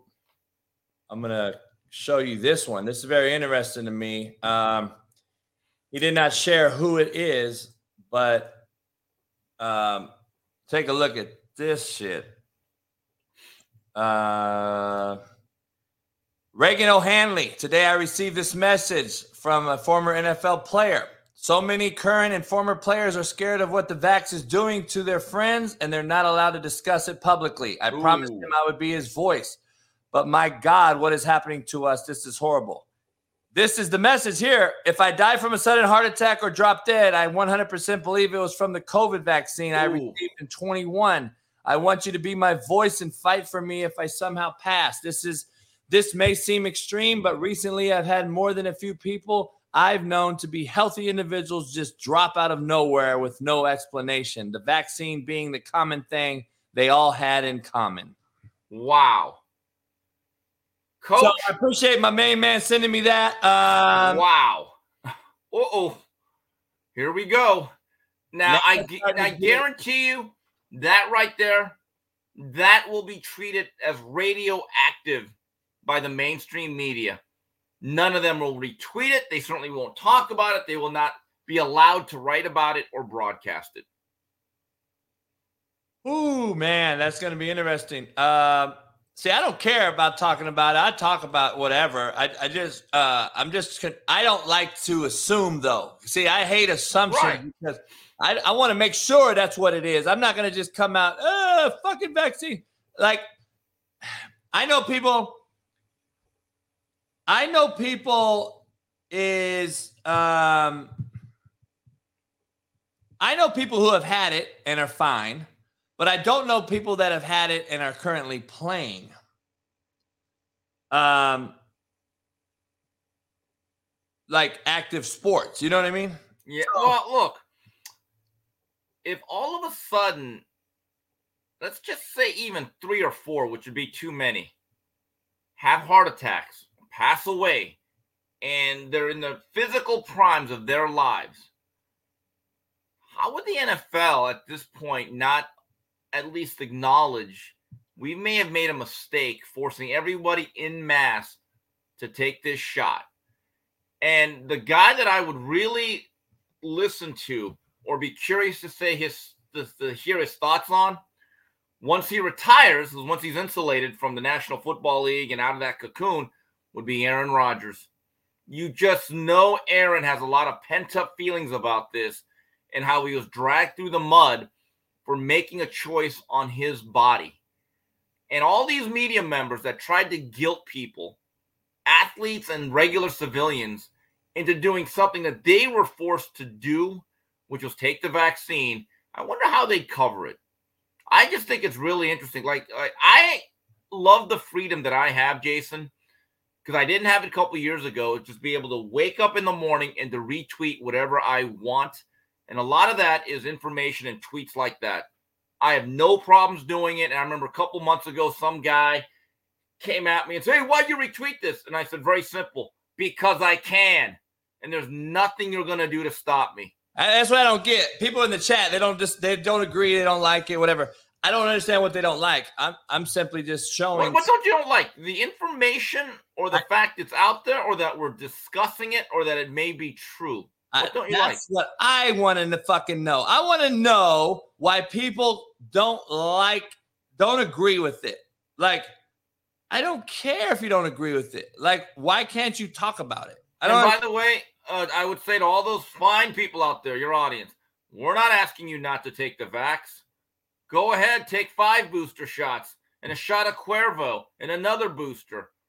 Hell, take a whole syringe of the damn thing if you want. We're not stopping you.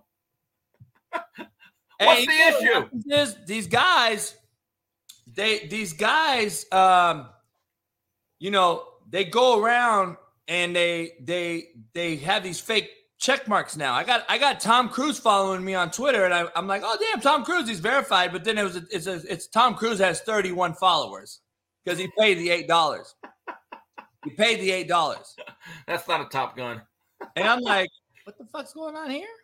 So I'm like, come on, man. It's like it's unbelievable to me. I'm just like, come on, dude. This thing right here is just I, I, don't know. It's just unbelievable. I can't understand it. Um, I'm getting into some football though. I got to ask you: uh, the Jets were eliminated. The Patriots have a shot, uh, but it comes down to the Dolphins and the Jet game. Can the Jets beat the Dolphins? Here's my take on this. I want to hmm. take.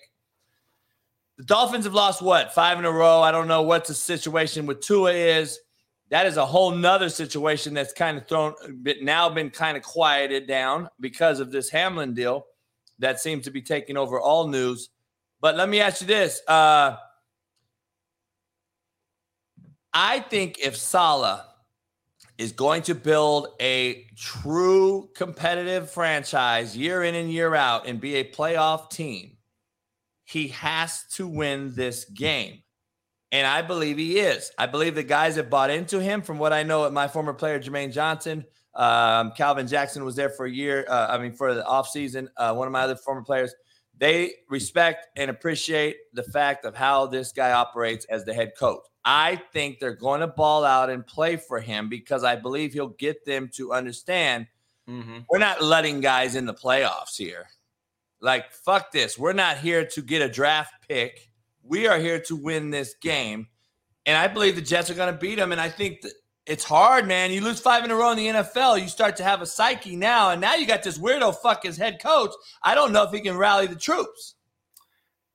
If you look as as flawed as Tua is, coach, I'll give him credit. Miami can't win a game without him.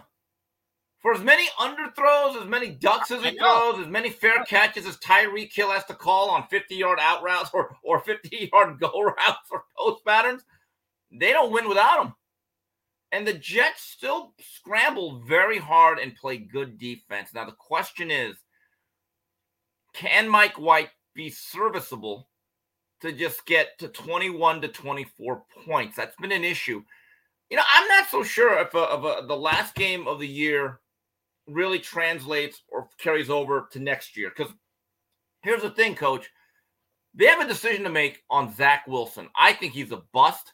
I think he's irredeemably flawed, and no one wants to play for him. He was overdrafted, and they got a fish and cut bait, um, or cut bait with them and say, okay, we made a mistake. We're not going to let this linger. Let's say they get a more serviceable quarterback. Let's say they get a guy that instead of being the worst or the 31st or 32nd best starter, let's say they get a guy that's about the 15th best starter. Because think about it, coach.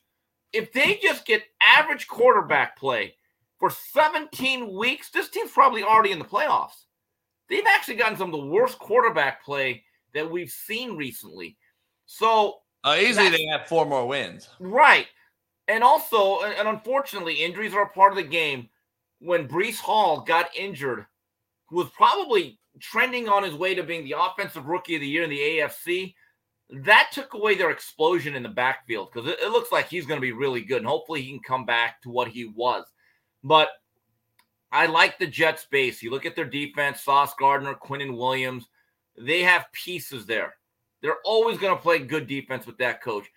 Offensively, I think Garrett Wilson with the right quarterback can be a pro bowler. Okay. If Breece Hall comes back, now you have another piece. I, I don't think the future of this franchise or next year is tied into this last game because if they get that one quarterback that could just give them steady play, and I'm not talking about being uh, elite, just steady, where every game you throw at least 63% or 65%. Every game you get at least 225 to 275 yards of passing yards and a couple of touchdowns, and you throw no more than 10 interceptions. You do that as the baseline with that defense coach, you can consistently win football games. So I think that's more important than a singular game at the end of the season.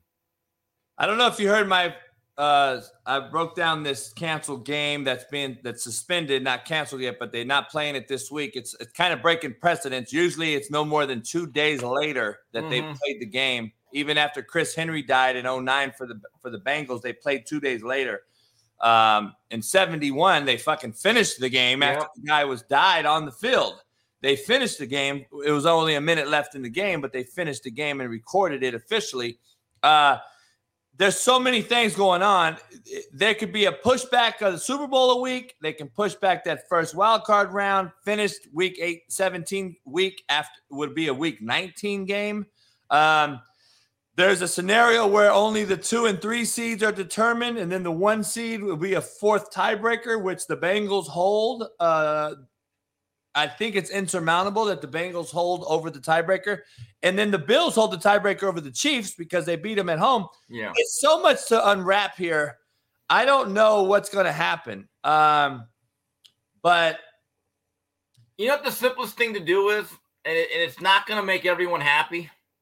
Just call the game a tie, and let the standings be the standings. And unfortunately, uh, for the two teams, they're going to have to live with that result. Which And means look- if and we're going to ask questions. Yourself, myself, we're going to ask these questions that nobody else is going to talk about. And we're going to break down real football talk about from a former player perspective and a coaching perspective and a fucking common sense perspective. If I still am playing, I'm the competitor that I am, and I'm a Tom Brady, or, or let's just say in the AFC, I'm a Bill Belichick and I'm a Mike Tomlin. Fuck no. You need to play that goddamn game. You know why? I want to see these two go at it because of just the rigor, the competitive rigor that's going to occur in that game takes a toll on you. Yeah. Why did you play one less game than me right, in the NFL? We Oh. need to see that. So, because the Bills and them had a game this weekend. yeah, So it's like, okay, well, now you didn't even play, and now you're gonna well, you play five minutes, now you're gonna play again this weekend, pretty fresh. And you got a damn scrimmage also. You gotta play a fucking scrimmage game last Monday, uh, which is a horrible way to put it, but you got a scrimmage and got some live ammunition reps in lieu of this bad well, coach, that occurred. Let me ask you this: If you're Kansas City, though, would you say, you know what? We'll let you be a little fresher and not go through the rigors of the game if we get home field. See, if you're Kansas City and you're thinking, hey guys, look, they're not going to have as much physical wear and tear. They're going to have one less week of wear and tear uh, than you guys have. But here's the upside: you get the week off and you get all the home playoff games. If you're Andy Reid, you're thinking, okay, Monty Hall, I'll take that deal. I I mean, again, if, if you're Kansas City, though, you actually don't mind because you're going to get a buy anyway and the home field advantage throughout the playoffs. That's not a bad deal for them. I mean, it's going to be interesting. I, I got to see how this thing. I got to see how this thing unfolds. I, I don't know. Um, what was your take before you get out of here? Uh, what was your take on USC losing to my good friend Willie Fritz? well, um, one of these days, Lincoln Riley's going to have to get his offense good enough to overcome his defense. Don't know if it's ever going to happen. Don't know if it's possible. But at 45 30, I thought the game was over. I started going to my friend's house to watch the Rose Bowl. And next thing you know, I walk in and they said, Hey, Tulane just, I couldn't believe it. I, w- Willie Fritz did an unbelievable job of keeping, first of all, to have that type of season, which is their greatest season since 1998 when they went unbeaten. And but I still say this is the greatest year they ever had because they beat better teams. And I think even our good friend Sean King would admit that. That that this year's Tulane team had a tougher schedule than the Green Wave way back when. But Lincoln Riley is now starting to face questions about is he a complete coach or is he just a glorified offensive coordinator? And this is what people and look, and I like Lincoln Riley for the most part as an offensive guru. But coach, if you look at his history, he's got a great record. He's made the playoffs and, and he won a uh, won a lot of games this year. But if you look at it, he took over a locked and loaded, ready to go program from Bob Stoops. It's not like he had to build anything. I mean, Bob Stoops had that program going for about 20 years where they were one of the premier programs in the country. They were always in the top five to 10. So I want to now we have to do something at USC, which was to rebuild, and he's done that on one side of the ball. But he has to make a really tough decision now on his defensive coordinator. I believe his name is Alex Grinch, who's not exactly uh, Buddy Ryan. And I still remember Steve Spurrier in the 90s. He did a lot of great things at Florida the first four or five years. Defensively, they weren't very good. And he brought in a young man by the name of Bob Stoops, enterprising young defensive coordinator elevated that unit, and they ended up winning a national title soon thereafter. Is Lincoln Riley going to make that decision? I think that's what every USC fan wants to know. Listen, I know who the guy is. I know him. I know a bunch of people that coach with him at Oklahoma and at USC. I've known that closely. Obviously, they took my players. Um, I don't get along with the guy. I I don't think he's a very good coach at all. I think Hmm. he's a good play caller on offense. I think he has a good play uh, mind. But did, did you do you know he didn't play football? Yeah. Wasn't he kind of a walk on type that was told by Mike Leach, you have no future in this game, just be a coach? Yeah, and I'm so you know, there's a few guys like this. There's Charlie Weis. There's Mangino. There's Mike Leach was like that kind of. Mike Leach is a lawyer. He's from California, Thousand Oaks guy. He went out to Pepperdine, got his law degree. So there's guys like this, right? But then this is the prime example. I've yet to find a guy who didn't play football who has won a natty or a Super Bowl. Mm. So, and then I've yet to find a guy who was really, really good at football to win a natty or a Super Bowl. So that is what people don't understand. There, Mike Singletary failed miserably. Deion Sanders, we're going to see his jury's still out. He's done a great job so far when he took take over a, a- a Jackson State team, but that's at HBCU. You can get some guys off your clout and off your name. You you can just be better competitively, athletically gifted guys over the rest of the HBCU, which is pretty bad football. So we're going to see how it uh, how it how this resume ends, but a lot of guys who are good can't coach because they expect you to do what you did when you played, which is not a true, that's just not realistic. And then the guys that didn't play don't truly understand the full dynamic that occurs in a locker room, the Yeah. small intangible things. And I think Lincoln Riley struggles with it completely. He thinks that it's all about offense, offense, offense. When you have to manage the entire gamut, you got to Yeah. be accountable for the entire operation. That includes your staff and players. And Caleb Williams don't even show up to the presser after the game. yeah. He is a. I've been saying it, but what do I know? He's the second coming of Kyler Murray. He's an absolute fucking shitbird. And can he play? Sure, but he can play in that offense. I want to see him play under center and two back, twenty-one personnel, and take a fucking drop and throw the ball on time at five eleven. And, not, and let's not see the ball get batted down. I, I, that is what people don't understand. So I can't wait to see this uh, version when everyone's anointing him as the greatest thing. I want to see if he does play next year because I wouldn't be surprised if he just opts fuck out. But let's Oh. play for Lincoln Riley, who's brought him here. Let's see if he plays. And Lincoln Riley, on the other hand, I'm just telling you, Alex Grinch has not been good several different places. Now he thinks, but it's his boy. It's his boy, Steve. We keep our boys with us because that's Uh, comfortable. We want to be comfortable, and we're never comfortable being uncomfortable in this position because these guys are scared that we bring an outside guy in and he'll backstab me or he won't he Yeah. won't buy into what I do on the low under the table under the table with these parents or these kids and what I'm selling these pipe dreams. So you keep your you keep your circle tight, even though he can't coach a bat out to save his life, right? The D coordinator yeah. defense for Oklahoma has always been bad. Defense at SC has been bad under him this year. He's got some great transfer portal talent. That's why they won in a bad league. You talk about fucking mollywop by Penn State.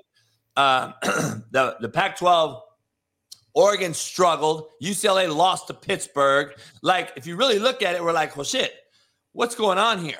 um, the Pac-12 just is it bad again, or people just don't care about the bowl games after the playoffs have already been played? Willie Fritz, a great mentor of mine, great guy. His offensive coordinator is a guy named by the name of Jim Svoboda, who was a quarterback coach here when Drew Olson had one of the highest rating quarterback ratings of all time in college football when he was under Karl Dorrell. He was there for only one year. He's a good friend of mine. He's a Midwest guy. Uh, he was the head coach of Central Missouri for a long time. How Willie hired him. They're both JUCO guys out of Kansas. Uh, years ago, he hired him to be the OC this year at Tulane. They've averaged like 45 a game. Oof.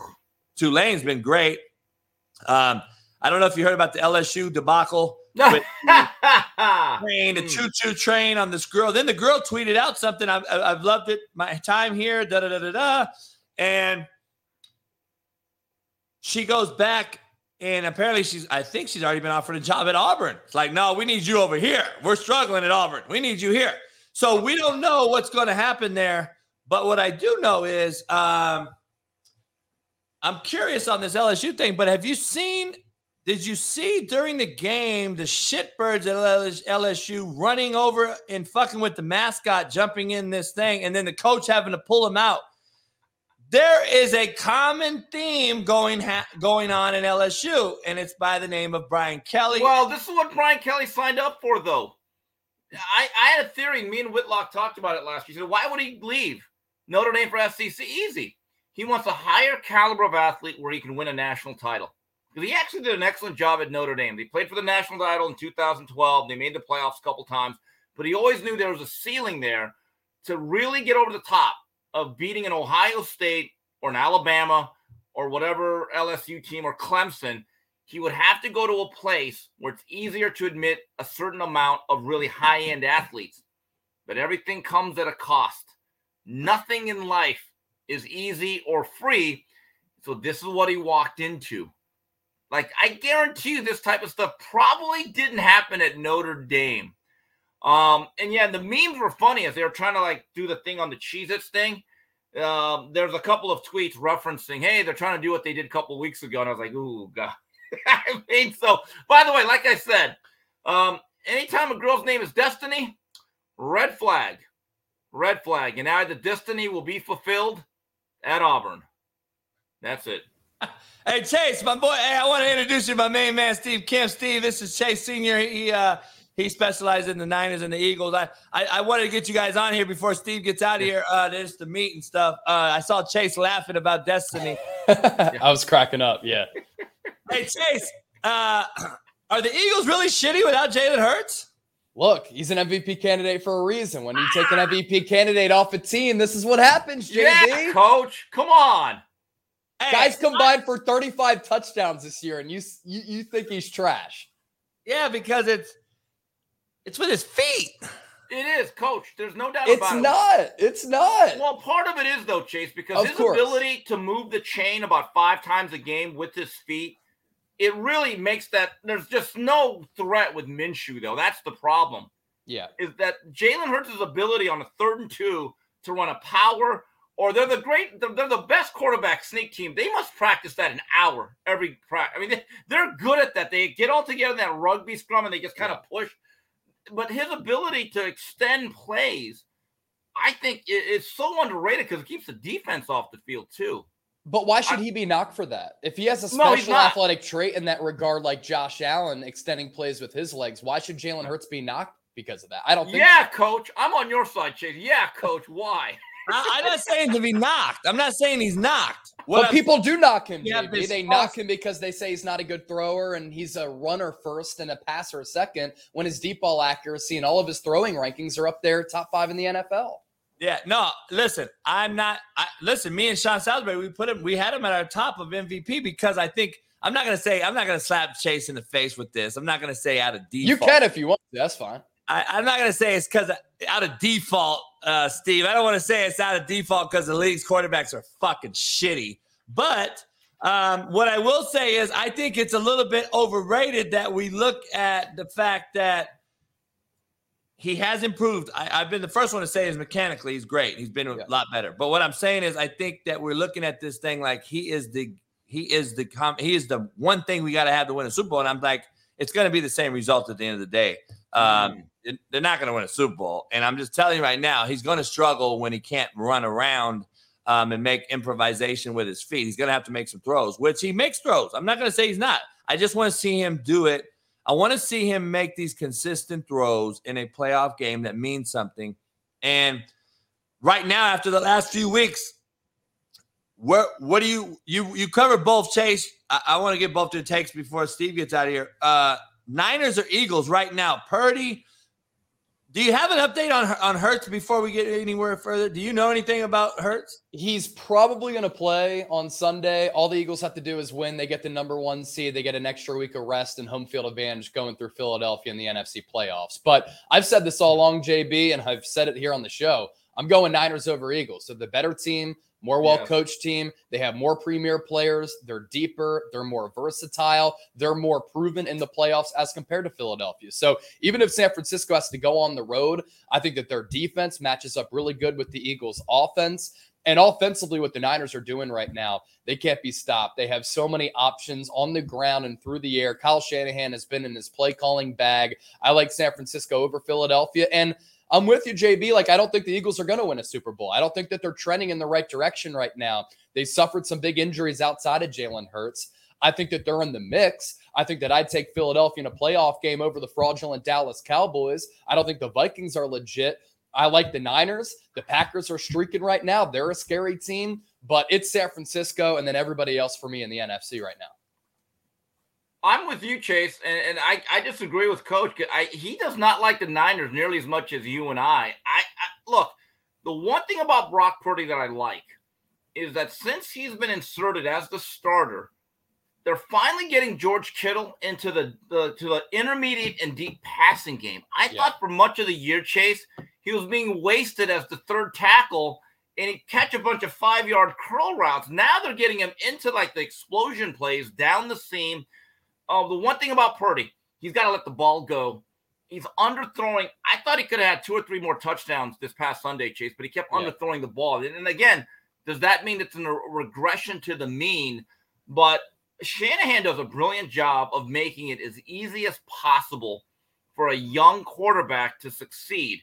And just the way they consistently get the ball to calf and if Deebo Samuels is back, that's another weapon. I've said this for about two and a half months. I said this to Whitlock way back in October. When the Niners are healthy at every single department of a football team, from offense to defense, every position, Chase, I'm with you. I think they have the most loaded roster in the National Football League with or without a premier quarterback. Yeah. And what they're doing right now offensively, Brock Purdy is actually playing really well. Like you're right, Steve. He missed a couple of throws and could have had a couple of more touchdowns. But you're telling me on an off day when they won their ninth straight game, yeah. that they still put up 37 points. And it's the anticipatory throws. It's the pocket feel, like on that touchdown throw that he had to George Kittle twirled out of the pocket when he realized that the initial read wasn't there. And then when you're moving to the left, hmm. resets his feet and then lofts that ball with touch to yeah. the back of the end zone to Kittle over the top of a couple of defenders. And what a lot of people lose sight of is before Robbie Gould missed the potential game winning field goal at the end of regulation, Brock Purdy drove the team down. Yeah. And Kittle was at, open, by the way. He was. He was. Kittle was streaking. If he's able to get yeah. that pass off and throws it towards the pylon, that's like a 50 yard touch. So game winning touchdown. But the, the fact, fact they, that the rookie drove the team down in those big yeah. spots and made some big throws. To Aiyuk. The, yeah. One last question before I get out of here, Chase. What do they do now with Trey Lance? I was not a Trey Lance believer like Coach. Me and him are on that. Trey Lance to me was a project. I could not believe he was taken in the top five. I think Purdy's the quarterback of the future now. If he wins a playoff game or two, I'm not sure how you go back to Lance and how you unseat Brock Purdy as the starter. And it's not just about winning games, it's the way that Purdy's been playing. And it's also what Kyle Shanahan wants from his quarterback. Yeah. Quick reads, anticipatory throws, very accurate. And honestly, Brock Purdy has unlocked a different element to this offense that the Niners didn't have with Jimmy Garoppolo. It's the downfield pass game. Yeah. I mean, Jimmy G lives in between the numbers and in between the hashes. Purdy's been able to disperse the football outside of the numbers and the hashes. So I, I think that if he wins a playoff game or two, at the mm. very least, we'll see a quarterback competition. But Shanahan wants a quarterback to get the ball out quickly and accurately. And that's what Trey Lance hasn't been able to show, albeit in four starts. And he's made like 21 starts going all the way back to 2019. So the experience isn't there, but the experience is there for Brock Purdy, who played so much at Iowa State. And I think that you've seen that translate to the NFL level where he's looked ready. Thanks. Hey, Steve, you could go. You could go, uh, and I'll see you this weekend. All right, bro. I'll see you. Good to meet you, man. Good to meet you. Good meeting you. Easy. I want you to go though, knowing this. Yes. the Niners can't beat the Eagles in the playoffs. Ooh. You're ripping Jalen Hurts, and now you're saying that the yeah, Niners hey, well, aren't well, going to beat the Eagles. Play with their emotions here. What? what? you gonna leave me with that? Brock Purdy can't beat them in the playoffs. I'll tell you right now. Just hey, just stick to that. All right, All right, Steve. we'll argue about that for six hours on uh, Sunday. And also, Emmitt Smith is a top ten running back. Oh God! No, All he's right, see you guys. Hey, uh, Chase, what's up, man? Happy New Year. Uh, Happy New Year. Yeah, good to catch up with you again. Any information? Is Lane Johnson done? Because I heard he was going to avoid surgery and try to make it happen. I got a kid there. Uh, is he now officially done with the abdominal injury, or is he going to try to play? Yeah, no, he's going to try to play, but that's why it's so important for the Eagles to get that number one seed so that he gets that extra week of rest. He's going to hold off on surgery. He's going to need surgery at some point, but he's going to try to at least play. How well? I'm not sure. An abdominal injury like that is very difficult for an offensive lineman, given you're in your pass sets, your run sets, and you're moving your body the way that an offensive lineman has to. But he's really tough. He played through. Uh, an ankle injury a couple of years ago that he had to get two operations on that ankle injury. But again, when it's core muscle for an offensive lineman going up against a Nick Bosa in the NFC Championship game, that could be tough. Uh, uh, Matt McChesney was on yesterday. He said that he thinks it's easier actually than it would be for like a skill guy. He thinks you can fight in a phone booth and you can get help with some chippers, some tight end help, some back help, and you can fight in a phone booth based on scheme. You can schematically change some things offensive line wise, and he thinks he can be okay. And you can move him too. You can Yeah. actually move him inside and still get a great quality guy. I would Uh, say the problem with that though is he's he's the best right tackle in the game in my opinion and when he's healthy, you can have him on an island and you don't need that extra body to chip. So does that affect the offense to a certain degree if you need more protection to his side potentially? They're 12 and 22 without him as a starter, by the way, throughout his career. So that's pretty telling. Yeah, you gotta you gotta help him out if he's got a true. I don't know. Does he have a tear? I don't know. What he Yeah. It's a tear in his like adductor. yeah, that's tough. That's tough. Uh, yeah. Here we go. We asked these questions. I asked you this weeks ago, a month ago. We said the Packers were most likely done. We said the Bucks may get in the playoffs out of default, but they're not a team. Has it changed now that both are type they've won a few games in a row? Both quarterbacks are who we know who they are. Are they a scary team right now with the addition of Watson balling like he is and and Aaron Rodgers seemingly th- looking like he's more comfortable and got his swag back? Uh, Brady over there with Mike Evans last week. Now the corner for the Panthers was hurt and all that. I get it. Um, but they still have a thing called momentum. Mhm. Um, do you like both of these guys? And are, if you're a Cowboy, would you be scared to go to Tampa and play in 70 degree weather in January against a uh, legendary guy like Brady? Oh, that's a Cowboys' worst nightmare is them finishing the season like they have and then having to go on the road and losing to Tom Brady. They're going to have to exercise some type of demon in the playoffs because they've gotten beat by Tom Brady countless times in the playoffs as well as Aaron Rodgers combined. Uh, so that's the Cowboys' worst nightmare. But look, this is what we said back a couple of months ago. The Packers at that time were playing terrible football. They had no identity. Aaron Rodgers wasn't good, and for some reason they weren't running the football. And the Bucks really up until last week had looked terrible all year as well. But why you can't count out Green Bay or Tampa Bay is because of the Aaron Rodgers and Tom Brady factor. When it comes down to playoff time, they are so ready and they are just so uncanny in those moments where they're so clutch and they can pull off an upset.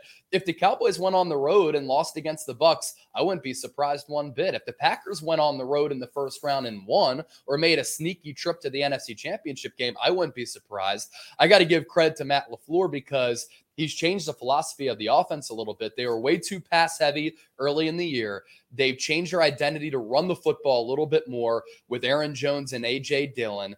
And in turn, that's opened up the downfield pass game to a guy like Christian Watson. So they're just more balanced. I was reading a stat the other day. The Packers, when they run the ball 50% of the time, they're like 6 and 0, 7 and 0, something crazy like that. So that's something to kind of keep an eye out for. That game between the Packers and the Lions this week is going to be a really good one. I don't have a lot of confidence in Jared Goff that he's going to go into Lambeau and win, but I do think that the Lions are a sneaky solid team. You got the Packers in. I do have the Packers. Yeah. I do too. I do Yeah. too. I don't think that Goff. I, we broke Sean and I broke down Goff last night, and he still does the things that scare me. Like he's still he's inconsistently consistent. Yeah, he's also just not good in the cold. He's really good in the dome. He's not that good in the cold. And I just think I, I just he's like Cousins to me. I, I, just can't bank on him winning the big game for me. So I don't know. Um, let me ask you this: Are you looking forward to the Natty college football? Oh, I can't wait. So I was in Fort Worth for New Year's Eve, and that's where TCU's campus is. So to be able to be there when TCU pulled off that upset, it was awesome. Great atmosphere in Fort Worth, and everybody was doubting TCU heading into that game. I saw them play the Big 12 championship game. They lost to Kansas State, but they shot themselves in the foot. If they run Duggan on a quarterback sneak two of those final plays, they get in. I thought that was play calling malpractice, but for Sonny Dykes to learn from that, and then what'd you see on Saturday? They ran the quarterback sneak in short yardage situations, and they really flustered Michigan. Now, I didn't think that Michigan – was sound in the red area. They had so many plays in TCU's portion of the field,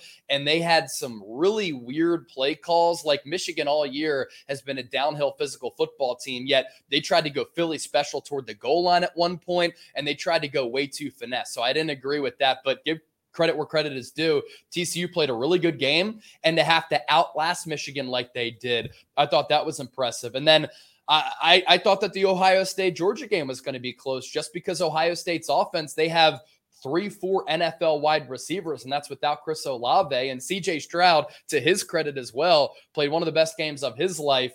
Uh, you can't trust college kickers, though, as we saw at the end of that game. But I'm excited for it. I think it's actually going to be a pretty solid game. I'm not sure if TCU has the horses and the depth to keep up with Georgia for 60 minutes, but I think it's going to be a good game and one of the more intriguing national championships that we've seen in recent time. And it's definitely the best college football playoff Final Four set with those two games that we've ever seen in this format. Yeah, I think Georgia's going to absolutely fucking mollywop them. Okay, I'll Only remember that. I, I just the after that performance against Ohio State and giving up that ass that they gave up, yeah. TCU has nowhere near the wideouts that Ohio State has. That is that was Georgia's downfall. Zach and I said the same thing. I think it was going to be much closer uh, than everyone thought because of the outside wideouts and CJ Stroud looked good. And mm-hmm. if if if uh, Harrison don't get hurt, that game's over. Yeah, and here's the thing with TCU, like they had to exhaust so much energy energy just to win that game. So are they a little bit banged up heading into a game that's going to be even more physical against Georgia? I think that's Nine a key put in this game. Yeah. Yeah. Nine days in between. I just think Kirby Smart, if he wants to reign supreme and have a conversation that he is now the new program over Alabama as reign supreme, gotta win. He's gonna have to make a statement here, and I think that's what they'll do. Uh so let me ask you this. Uh, I, I got to ask you something. This this uh, Cowboys just released James Washington, the receiver that's only played in two games. Is a buddy of mine plays, uh, one of my former players plays there, but a, a buddy of mine coaches there. I'm hearing that they're doing it without giving away any sources. They're getting rid of him so he can be claimed on waiver off waivers. They're getting rid of him because the Cowboys have no backup center. Oh, interesting. So they need to make a roster spot for their uh, backup center. They're going to have to get a roster spot. Um, I don't know if you know this or eh, who the hell is out there playing center right now that's available not a lot of guys, but I when I did see that he got released, which happened, I don't know, about an hour ago, I was like, there has to be a corresponding roster move because something doesn't really make sense. Now, the emergence of T.Y. Hilton, and he's played really well for the Cowboys the last couple of weeks. He had that third and 30 conversion against the Eagles on Christmas Eve, then a couple of big plays against Tennessee. He has made and did make James Washington expendable, but I wouldn't be surprised if they try to bring Washington back on the practice squad, wide receiver depth. But there's another roster move that's going to happen uh, because that was somewhat surprising.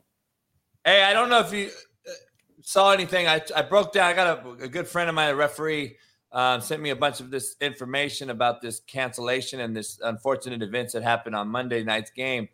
Um, what is your take on this whole? What can happen? Are, are, do you would you rather see the, the the bump back of the Super Bowl and the playoffs, or would you rather see this game be called a tie, or would you rather see?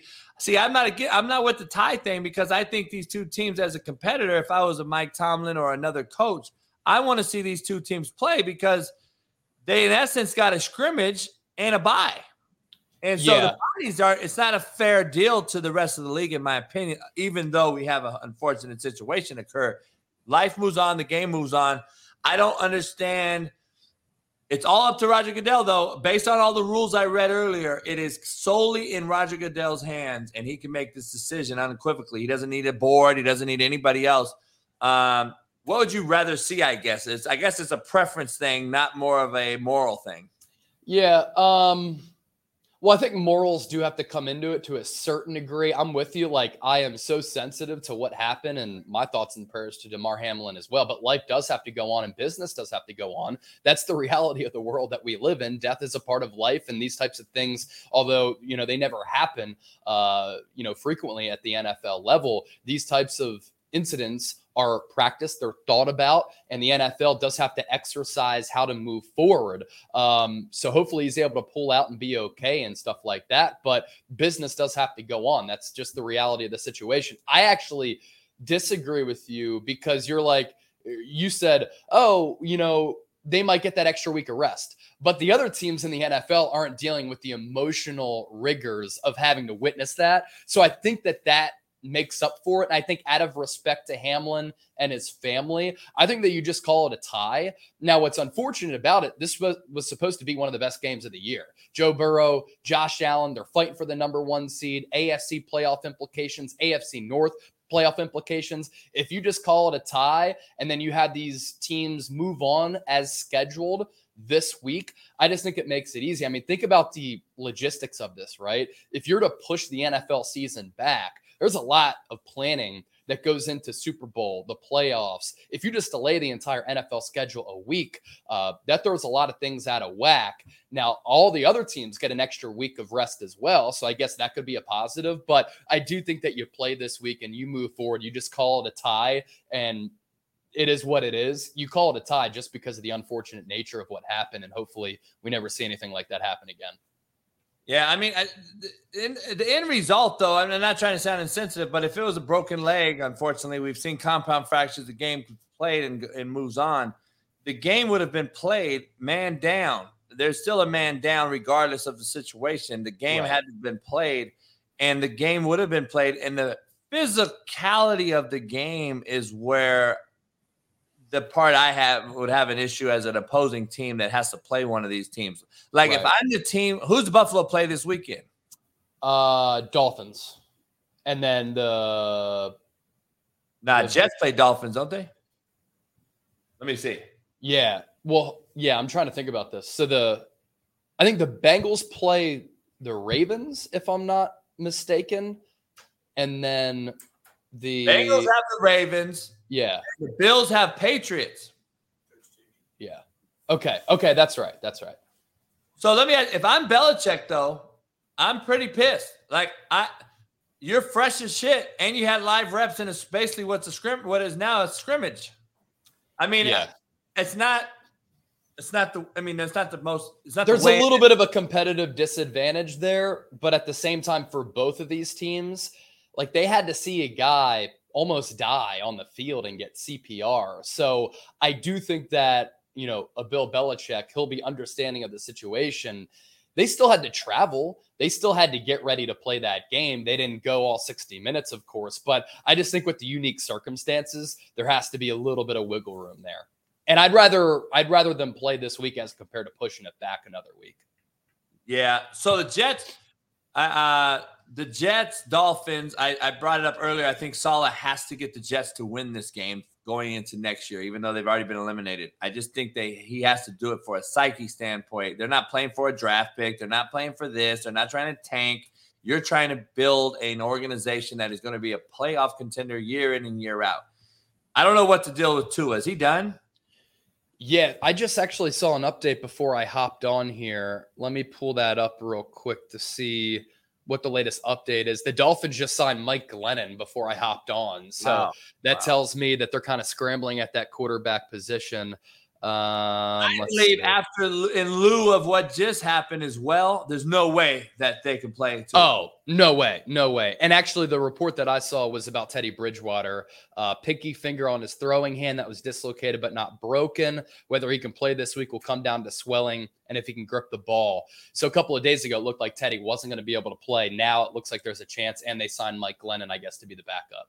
But if they sign Mike Glennon to be the backup, doesn't that kind of tell us that Tua is definitely not going to play? He's done. Yeah. Tua's Yeah. got to be out then. And if Yeah. Tua's out, which they're, you know, we can say whatever we want to say about Tua. I don't think he's a great deep ball thrower. People think he is. I think he's inaccurate. I think he doesn't. I don't think he has a big NFL arm. But he's a winner. He's won. He, they're not very good without him. That's the bot. That's the common denominator. They're not good without him. Um, can he win a Super Bowl? Not in my mind. But he's a much better for that team than everyone else seems to be. Yeah. Um, and were the three picks in the second half? Was he just not feeling it mentally now? That's that's a possibility, I guess. that's what everybody's saying. I mean, Yeah. I, I don't know. Who knows? I there mean, were some bad reads and bad throws, but if he's not clicking on all cylinders in between the ears, maybe that's why. But you know, I, I did a viral video months ago that fuck, I thought he was done. He should never have been able to play again. That's my thing. But you know, I'm the insensitive one. But guess what? It's a brain issue, and I think that this is now going to be a major issue for this kid. I hope that he can come through this. But I mean, the Dolphins, I think it's hard to. Where they lost five in a row. They've lost, yeah, they lost every game in December, uh, starting with the Niners game when they got throttled. The Niners broke them, and then they And they lost last stayed week out west, well. practiced at UCLA, got throttled by the Chargers. Yeah, yeah, And so five in a row. So it's hard, man, to come through and, and get a win. So if they win, they're in. Yes, I believe so. There's there's some other things that have to happen. Yeah, if they if they lose, they're done. Uh, but if they win, there's an opportunity for them to get in. If they won their last two games, they were guaranteed to be in. I think if the Dolphins win, the Patriots are out regardless. So the Patriots have to get the Jets to beat the Dolphins, and the Patriots win, and they're in. Okay, yeah, that sounds about right. That's what I'm hearing. So, uh, what's your take on Caleb Williams, the second coming of Kyler Murray, not uh, going to his presser after SC got beat by Tulane? He's an emotional guy. We've He's seen him get shitbird. really fired up on the sideline. I think that he has a little bit of a better personality than Kyler, who just seems like a punk. Um, I like him as a quarterback prospect. I want to see what he's able to do next year. USC has an opportunity to be in the college football playoff next year if Lincoln Riley can finally get that defense in line. I, that's been the biggest downfall for Lincoln Riley programs, and that's why he's small game Lincoln is because the defense gets thrashed in every single big game. When you go up against legitimate competition, they got their asses kicked physically by Utah both times this year, and to lose to Tulane, there's really no excuse for it. And it's because the defense couldn't hold up. So I like Caleb Williams. Him not going to his press conference, I think that's immature. There's no doubt about that. And that immaturity is part of Kyler Murray's problem. But I like him a lot better as a quarterback prospect and just as an overall personality as compared to Kyler. I Yeah, think he could be pretty There's, special. there's just no way in the world that you're not showing up to an obligation under my watch. And, and wh- why wouldn't you show up? Like, But I'm saying, show you, up and talk. you heard what I said though? Under my watch, oh yeah, this Yeah. guy allows this kid. I got you. I got you. Everything. You know what I'm saying? Like this cat allows this kid, as the head coach, to put "fuck you, Utah" on his hands. To do. I mean, this shit is a. It's a common denominator here. It's Lincoln Riley. He is a guy that allows this shit to happen, and you wonder why he doesn't win the Natty. I don't know if you remember. This is a this is something that coaches look at, and a lot of people in the novice fan base don't understand and look at. Oklahoma played uh, Alabama a few years back in a BCS first round game, or the fight. It might have been yeah, because I don't think Oklahoma's ever won a BCS game, have they? They haven't won Uh, a playoff game, right? No, they, they had Oklahoma had a great opportunity uh, in the semifinal against Georgia when Yeah. Baker Mayfield was there. They had the lead. Georgia came back and they lost in the final seconds. Let me. Show, this is what I, I I remember. I brought this up at a coach convention I was speaking at. Lincoln Riley rolls in off the bus, and their their team looks like a bunch of fucking idiots. Some of them have shorts on, some of them have jeans on, some of them have this on, some of them have that on. Alabama gets off. Every single one of them are in a fucking suit and tie. That is the difference in your culture and character. And this is a professional business trip compared to a fucking tweet that we want to look get clout for. And you can Yeah. see he hasn't learned from this yet. And he had until he wants to be that next level guy, he better figure out defense wins championships and accountability and structure wins and longevity. It has a sustains longevity. He hasn't sustained anything. He's never won anything. Yeah, you know it's awesome too. Bryce Young played for Alabama. Will Anderson played for Alabama. All these other opt outs. Nick Saban doesn't mess around. He says, look, your best opportunity to impress NFL personnel is if you play. Now, for some guys, I understand why you sit out if it's some meaningless bowl game, but that Alabama game, that was a legitimate opportunity against Kansas State to play against a really good team. And Bryce Young, he didn't shy away from the opportunity to play in that game. And what did he do? He improved his NFL stock. CJ Stroud playing against Georgia improved his NFL stock. The best way to impress NFL executives is to put game tape out there. And Nick Saban, I give him so much credit for getting those guys to play because Bryce Young, number one pick, in my opinion, Will Anderson, a top 10 guy, they both played in that game. Yeah, it's going to be interesting, man. I don't know. It's going to be very interesting. Um, I was there any other bowl games? Let me ask you this real quick. Uh, what is your take on the bowl games New Year's was weird this year. Christmas on a Sunday, New Year's on a Sunday. Usually New Year's Day. Usually we're used to it during the week. We wake up, we get to watch a lot of college football, big time New Year's games, uh, bowl games, Rose Bowl, all these things. They weren't there. They were Monday. So Monday happens, different feel. Um, what is your feel for these games being after the first round of the playoffs, though? Shouldn't they be before the playoffs? And the playoffs are the, you know, this is what you deserve. You deserve to be all eyes on us. Yeah, like I had to work on Monday and we had to watch that epic Mississippi State Illinois game. We watched USC Tulane. And then for us at Central Time at four o'clock was the kickoff between Penn State and Utah in the Rose Bowl. So have these games on the weekend to get more viewers. I guess a lot of people are off. We're grinding and hustling here at Chat Sports, but I do think that they can change up the schedule just a little bit to make it easier to watch these games as compared to it being January 2nd and they're going on throughout the day. So I disagree uh, with their scheduling, and I'm kind of with you the focus should be the college football playoff. And then these games that happen after, it doesn't really make sense, right? So I, I, don't know what the scheduling quirk is and what they're thinking with that. I guess a lot of people are off on January 2nd. And that's why they're having these yeah, games. But the holiday on the Monday now. Yeah, I guess. Yeah, but it doesn't make sense to me. I'm with you. So UCLA, DTR don't play. Like these opt outs are. This is the type of thing you lose to Pittsburgh. SC loses to Tulane. Um, Utah gets drugged by Penn State.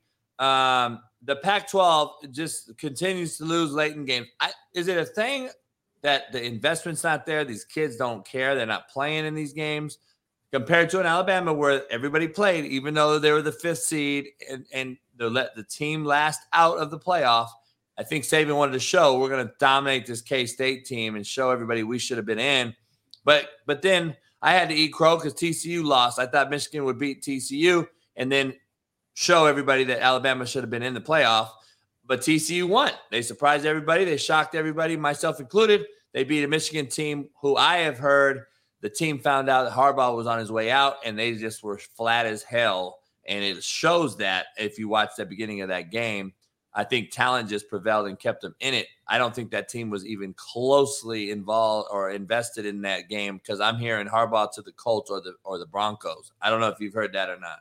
Yeah, and his salary could be $20 million per year. And then Sean Payton could get about $25 million per year. That's some of the rumblings out there with these new head coaching openings. But for the Pac 12, I'll gladly eat the crow. Like I grew up in Pennsylvania. I grew up as a Penn State fan when they were playing really well for Joe Paterno. I thought that they were going to get their ass kicked against Utah because last year, in a similar physical matchup, Penn State played Arkansas and they got wiped. And for Penn State this year, James Franklin, not the greatest game management coach. Kyle Whittingham is. Utah is very physical. Penn State is as well. But I just thought that Utah was the overall better team. Penn State played a great game. That's a great win for James Franklin. Great win for Sean Clifford to him to go out, setting all the records at the quarterback spot for Penn State. So I don't look at Utah's loss as a bad one because I think Penn State's solid. They play in the same division as Michigan and Ohio State. Both of those teams were in the college football playoff.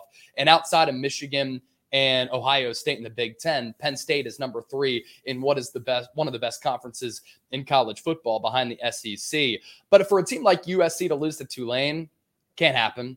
Can't happen. Uh, for some of these other Pac 12 teams to go down, UCLA to Pittsburgh. I know that UCLA had that lead late. Pittsburgh came rolling back, but that's just a bad look. And I don't know if it's an indictment on the Pac 12 or maybe there's just. I, know that you're not a big uh, NIL guy or transfer portal guy, but when these experienced players who have played a lot and are pretty talented can make some of these other teams deeper, I do think that it makes college football have a little bit more depth in terms of the quality of teams and players. Now, is the quality of play that great? Uh, you can make an argument no, but I do think some of these teams overall are a little bit more deep and experienced, which I think is really important. And oftentimes that's when you see in the NCAA tournament, the basketball tournament, why some of these veteran laden teams are the ones who are still standing, and then the one and duns who don't have a lot of experience, they're ousted a little bit earlier. It's a good case study, though. Yeah, the Giants. I predicted they would go to playoffs. I predicted Daniel Jones have a great year, but what do I know? Do you think they rest their players this week or do they play? I don't believe Daboll's into resting guys. I think it's all about continuity. I don't. I hate to see. I would never. I want to play my guys. I'm going to play them at least a half or more. Yeah. Um, what do you see? I'm not a big rest guy. Um, I think that if you're locking up that number one seed and you don't play for two weeks, so many times we see teams come out a little bit flat. For the Giants, yeah, yeah, exactly. For the Giants, they're not going for that number one seed. But I would actually make the argument that if they went on the road against the Eagles, who they got dominated by not long ago, only a couple of weeks ago, and they knocked the Eagles out of that number one seed, that actually gives them momentum and confidence going into the playoffs. And that right there is like a playoff win in a playoff atmosphere to get you geared up to go on the road in the first round to maybe have to take on a San Francisco 49ers team or one of the upper echelon teams in the NFC. Maybe go on the road to take on the Minnesota Vikings. Like if you get the wheels churning by beating the Eagles and not resting your guys, and you carry that momentum into the wild card round, I actually think it could benefit New York. But uh, they've been so banged up at wide receiver that maybe they decide to rest guys. They already had that playoff spot locked up for the first time in several years. And what's interesting is that the Eagles are 14, 14 and a half point favorites. So I think the odds makers think out in Vegas that the Giants will rest their guys. Yeah. Because the line the line is pretty telling in that Yeah. game.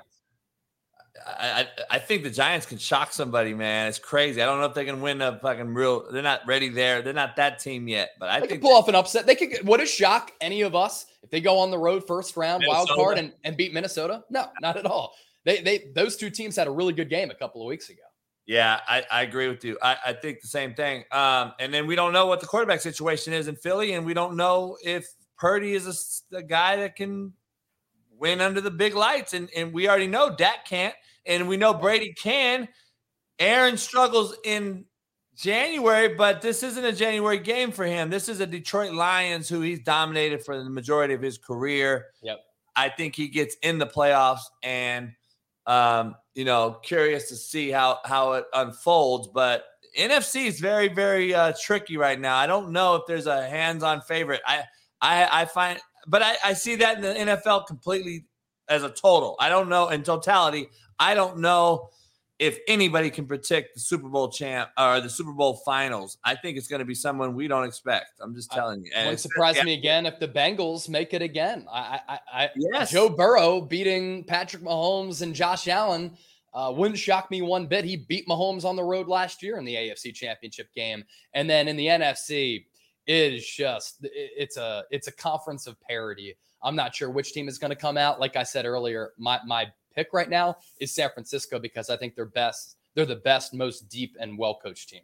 I want to let everybody in the chat know when when when somebody says they're not going anywhere, that means they're going to take the job the next day. So please calm down on the Harbaugh thing. I'm telling you right now, don't believe the Carolina Panther hype. He ain't going to Carolina, but that's to throw you off. He's going to the Colts or Denver for twenty million dollars. Just fucking mark my words. Negotiating tactics, people. It's a Yeah, very good skill to learn.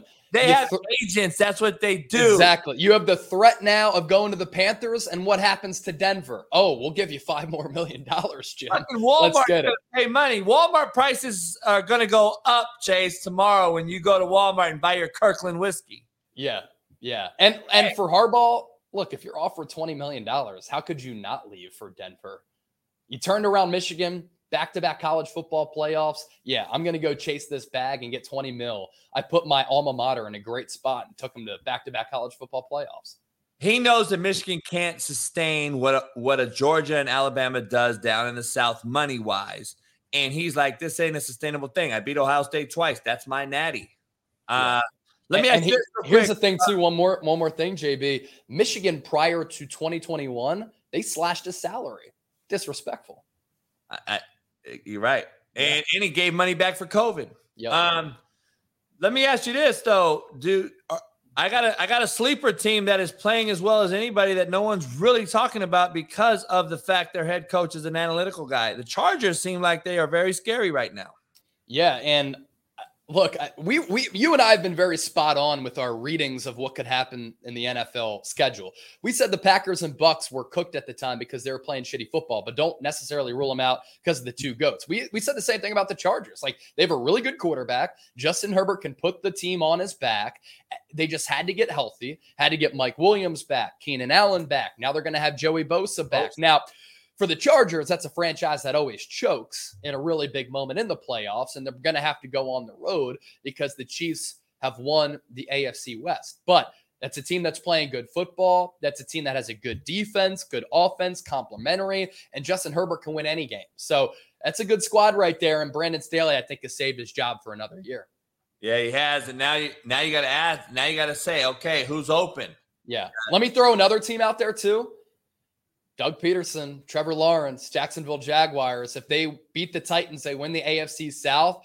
If they went on the road to face, let's say, a Baltimore Ravens team, depending on how the sh- standings shake out, I think Jacksonville could win that game and make it to the divisional round.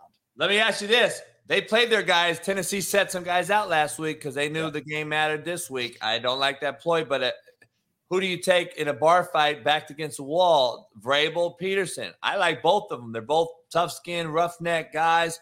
Uh, one's on defense, one's on offense. It's going to be interesting. I like Lawrence right now. I don't like the fact that they got to play Dobbs at quarterback for Tennessee. Tennessee's got some issues at quarterback. I think Jacksonville's playing good on de- defensive line wise. They're getting to the quarterback. I think Jacksonville gets it done. I think Trevor Lawrence is going to show that he's uh, the first pick for a reason. Yeah, I love Mike Vrabel. Love Doug Pederson as well. I'm a Philly guy, and what he did with the Eagles, he is so clutch in December and January, and always has his teams peaking at the right time. The only reason I go Jacksonville, Trevor Lawrence, Josh Dobbs. You got the better quarterback, so I'm going Jacksonville on that matchup. Hey, Sean Salisbury asked me a question last night. Would you take the best quarterback in the 15th ranked defense or the 15th ranked quarterback in the best defense? That is a question. And I said, I'm taking the first, I'm taking the number one quarterback every time. Yeah, And I'm there's your taking the number one there's quarterback. Your Purdy equivalence. There's your Purdy deal. I'm taking Yeah. the quarterback. I'm taking Brady to beat the Niners in an NFC title game just because of that Brady factor. Yeah, let me let me throw a comparison out there working off that. Would you rather have Derek Carr in the number one defense or Tom Brady in his prime or Aaron Rodgers in the 15th ranked defense? I'm going with the GOAT. I'm not going with Derek Carr. I don't take Derek Carr anywhere. I don't Yeah. take Derek Carr anywhere. Yeah. So that I think that's a you know that's a good Well, point. before you get out here, what's your take on Derek Carr just vanishing and just saying, fuck it, I don't walk by faith anymore, I guess. I feel like it's organizational to have him benched. I think that Mark Davis was just tired of him. Derek Carr just has to own up to the fact that he didn't play good football this year. Jarrett Stidham looked awesome with Josh McDaniels calling the plays against the number one defense in the NFL and the Niners this past week. Derek Carr just looked lost. And I think he needs a change of scenery. Uh, I personally would not leave the team. I would stay around, but he didn't want to be a distraction. But come on, man. Really? You're going to be away from the team because you don't want to be a distraction? I, I don't think that you are a distraction. You got benched because you played poorly. Own it. I mean, Have some type of ownership. I wish I could walk away. Like, uh, I wish the Walmart workers would just say, fuck it, I'm out. I don't need to go up today. Like, this guy's make, they're so enabled now, man. This, they're fucking generated. They're so enabled. I'm so fucking over it. Uh, it just blows my mind. I don't, I don't know, man. I just have an issue with it. The, the Chiefs are going under the radar um, as we as we end this show. The Chiefs are under the radar because nobody's really talking about them like they once were, but they're still right there. Um, do you do you think that's something Andy Reid's looking at and saying, you know what, keep underestimating us, fuckers. We're gonna we're gonna show you. Um, I think the Chargers are gonna beat. I think they're gonna face each other, and I think the Chargers are gonna get them because it's hard to beat a team three times. Yeah, that's true, but I just don't have a lot of confidence in the Chargers going on the road in a hostile environment and beating the Chiefs at Arrowhead. And I saw Jason. What are your thoughts on the Chiefs coach Andy Reid? It's one of the best in the NFL arguably the best offensive mind that we've ever seen. So when you match that up with Patrick Mahomes, the Chiefs are Super Bowl contenders for sure. They're falling under the radar just a bit um, because there are other teams who are kind of streaking in the AFC. You can't count out KC. I know you're not a huge Mahomes guy, but he can pull off some just alien like plays. And that's still a really good roster, even without Tyreek Hill. Defense is improved. Chris Jones is the best defensive tackle in the NFL right now. He's unseated Aaron Donald for that. And they have a really good complementary cast on offense, and Patrick Mahomes is playing really well. And when you have Andy Reid and Mahomes, like I said, you can make a run and win a Super Bowl. I agree. Uh, it's gonna be interesting, man. It's gonna be an interesting deal. Um, I gotta get you out of Cali, man. I built a fucking whole studio and cigar lounge, man. It's unbelievable. It looks like you're at a fucking cigar lounge. So That's sick. I I'm saw I saw some of the videos, man. I'll, I'll, when I'm out there, I'll pop through. Hell yeah, we gotta start. I'm gonna start doing my show in there once I get the cameras and shit right. I'm moving all this cool. in there, and then I'm gonna have my own cigar lounge, and I'm gonna open it up this Sunday. Have watch some games. I watch like up to five, six games in there, different ones, and smoke. I got exhaust fans. I got a whole nine. It's a fucking real deal thing, man. So uh, it's gonna be interesting. Got to get you out west, man. I got to get you out west, away from. Wasn't it fucking just freezing there? Yeah, but now it's been 60s and 70s over the last several days. So it now was cold there for a bit. It was cold there for a bit here in Dallas, 20 degrees. Uh, I was still out running in minus one wind chill, but uh, we'll take a couple of 20 degree, 20 degree days, especially for this Philadelphia guy, if that means that we're getting 60s and 70s in December, January. Hey, I I I, I hear you, man. Um, no state income tax too, so that's kind of nice as well. Yeah, you're right. Um, higher property tax though. Don't let them fool you. Hey, what uh, what uh, what do you got going today? Yeah, just doing a lot of videos on the Niners, Eagles, doing some NBA stuff, live on Eagles tomorrow, Niners watch party on Sunday, gearing up for the playoffs. I cannot wait. And I'm hoping that either the Niners and or Eagles make deep playoff runs because that means that both of those channels, Eagles Now, 49ers Report, will be popping. I got a bunch of new NFL film. We broke down some Purdy last night. We got a bunch of different uh different stuff, and I can't wait. Um, I can dive into this now that I got man, I got so much different film. I got all these different guys. We're gonna just start showing a lot more film, less talking. Um, awesome. We got we we. I don't know if you saw that clip I showed last night, um, but he. uh This is why I don't know if um if Purdy can recognize things that is going to happen later on in the season. Um, and I just want to leave you with this, and this is what I just want to make sure that we're clear on. I don't know if Purdy could beat the Eagles in Philly um, when the game counts. Uh, I'm curious to see this, but this is the first snap. Uh, this was, I know he played, you know better than me. This was his first start after he played a half the week before, right? The Bucks game. Yeah. Yeah. Well, this is he got welcome to the NFL right here. Uh, they did a couple swaps and trades, and Shanahan likes doing. They did that. They brought the guy off the edge. He doesn't have a clue. Ooh. And to the NFL. Um, yeah. Hey, you got to understand this is what's going to happen in the NFL because remember, this is week one. No film on you.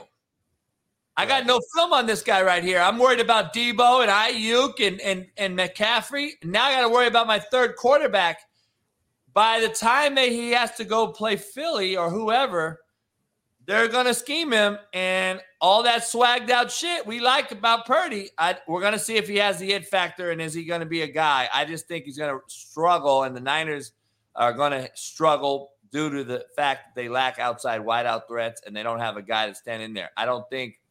Uh, let me ask you this before you get out of here: Jimmy G done? Ooh, He's done with San Francisco, but I think he's going to go to a team like the Jets or another quarterback needy team that is just desperate for a quarterback. And go back to that last play. Like, can Juszczyk kind of chip the DB there before he goes out on his route to help Purdy in protection a little bit? I know that the Bucks overloaded that side. Purdy should probably see it. But a guy like Zach Wilson, he'll fold after that. Brock Purdy didn't. He still accounted for three touchdowns, threw some dimes downfield to Christian McCaffrey, ran for a touchdown as well. So it's all about how you respond in the face of adversity and how you adjust after a play like this. And Purdy in that game did it, and Purdy throughout this year did. So you check. I think you tell me, should you check chip 22 here before he goes out? See, it's not a it's not a question like should he or not because this is built in the schematics. So the schematics are okay, he's out, he's out, he's gone, free release week. So he's the back here is weak. So he is now responsible. No, the quarterback has this guy solely on his own. Okay. So that's the heavy side too for the offense. And now this guy's going to cover and drop out, and we're going to get another guy drop out. So, so we got to handle this tight end over the middle. We got to handle you. So if it was schematically a check in there, Purdy has to understand. Okay, stay, give a stay, stay, stay call, or do we cancel McCaffrey? But we do these things to get guys to blitz so that we can hit them hot. Right. But they don't have a hot guy uh, on this side because McCaffrey's gone weak. Yeah. So it's just a schematical thing. So it's just one of those things that he's going to have to understand. And that's going to be Shanahan putting him in the right situation, which I think he'll do. Yeah. But quiet as kept, man. Shanahan struggles in big games too now. Yeah, he's blown many, many big leads in big games. But I don't know if he's had a roster this good with the team that's won nine straight with the momentum that they have right now. And I don't know if he's trusted Jimmy Garoppolo like he's trusting Brock Purdy now. And again, like Purdy, he got popped on that play. Probably should know that 22's coming or tell check to chip there. But he came back after that and he carved the Bucks up. And every single week after that, I think that he's made strides. Missed some throws against the Raiders, but still, late in the game, Guy has this knack for making plays and staying cool, calm, and collected under pressure. Can he do it in the playoffs as well? It's one of the biggest storylines and questions going into the playoffs because if he plays well, I think San Francisco wins the NFC. Uh, hey, it's to be determined, man, and uh, looking forward to the games. Hopefully, everybody can get past the incident from Monday. Hopefully, those two teams, uh, you know, nobody's talking about it. Hopefully, those two teams can get past it mentally, like you said. There's a, there could be a mental block there that that does give an advantage to someone else um, that's not invested in this kid as like the Bills are, or even the Bengals by witnessing it, even though they're playing against them. So we're gonna see how this plays out, and hopefully the kid's up and well soon, and uh, it'd be a great thing to see. But uh, always thank you for coming on, man, and it's always a pleasure. Go kill it this week, and uh, see you next week. Yes, sir. Happy New Year. Right, Take it easy. Peace. Yep. Later. Later. Follow Chase Senior on all platforms. Make sure you follow him on Twitter, Instagram and on his show right here on YouTube. Um, Chat Sports, he does a great job for the Niners and the Eagles, and he does a hell of a job. If you haven't watched him live, go watch him kill it. Um, man, been a great show. I appreciate all you guys coming through, checking it out, and uh, hit that like button, subscribe, become a member, and uh, hey, man, we'll see you tomorrow, uh, God willing, uh, right here, same time, 6 a.m. Pacific. Don't go anywhere. Hit the Coach JB show uh, go to Coach JB's store. And tonight, 5 p.m. Pacific, Sean Salisbury will join me. We're going to do Last Chance Q, number two install of 2023. We're going to break down Mac Jones and Daniel Jones. So appreciate you guys. And uh, I'll check it out. Pregame fitness. I will check that out. Savion Smith. I'll see you later on and uh, appreciate you guys. Pound that like button on your way out. And uh, I'll see you later on. Peace.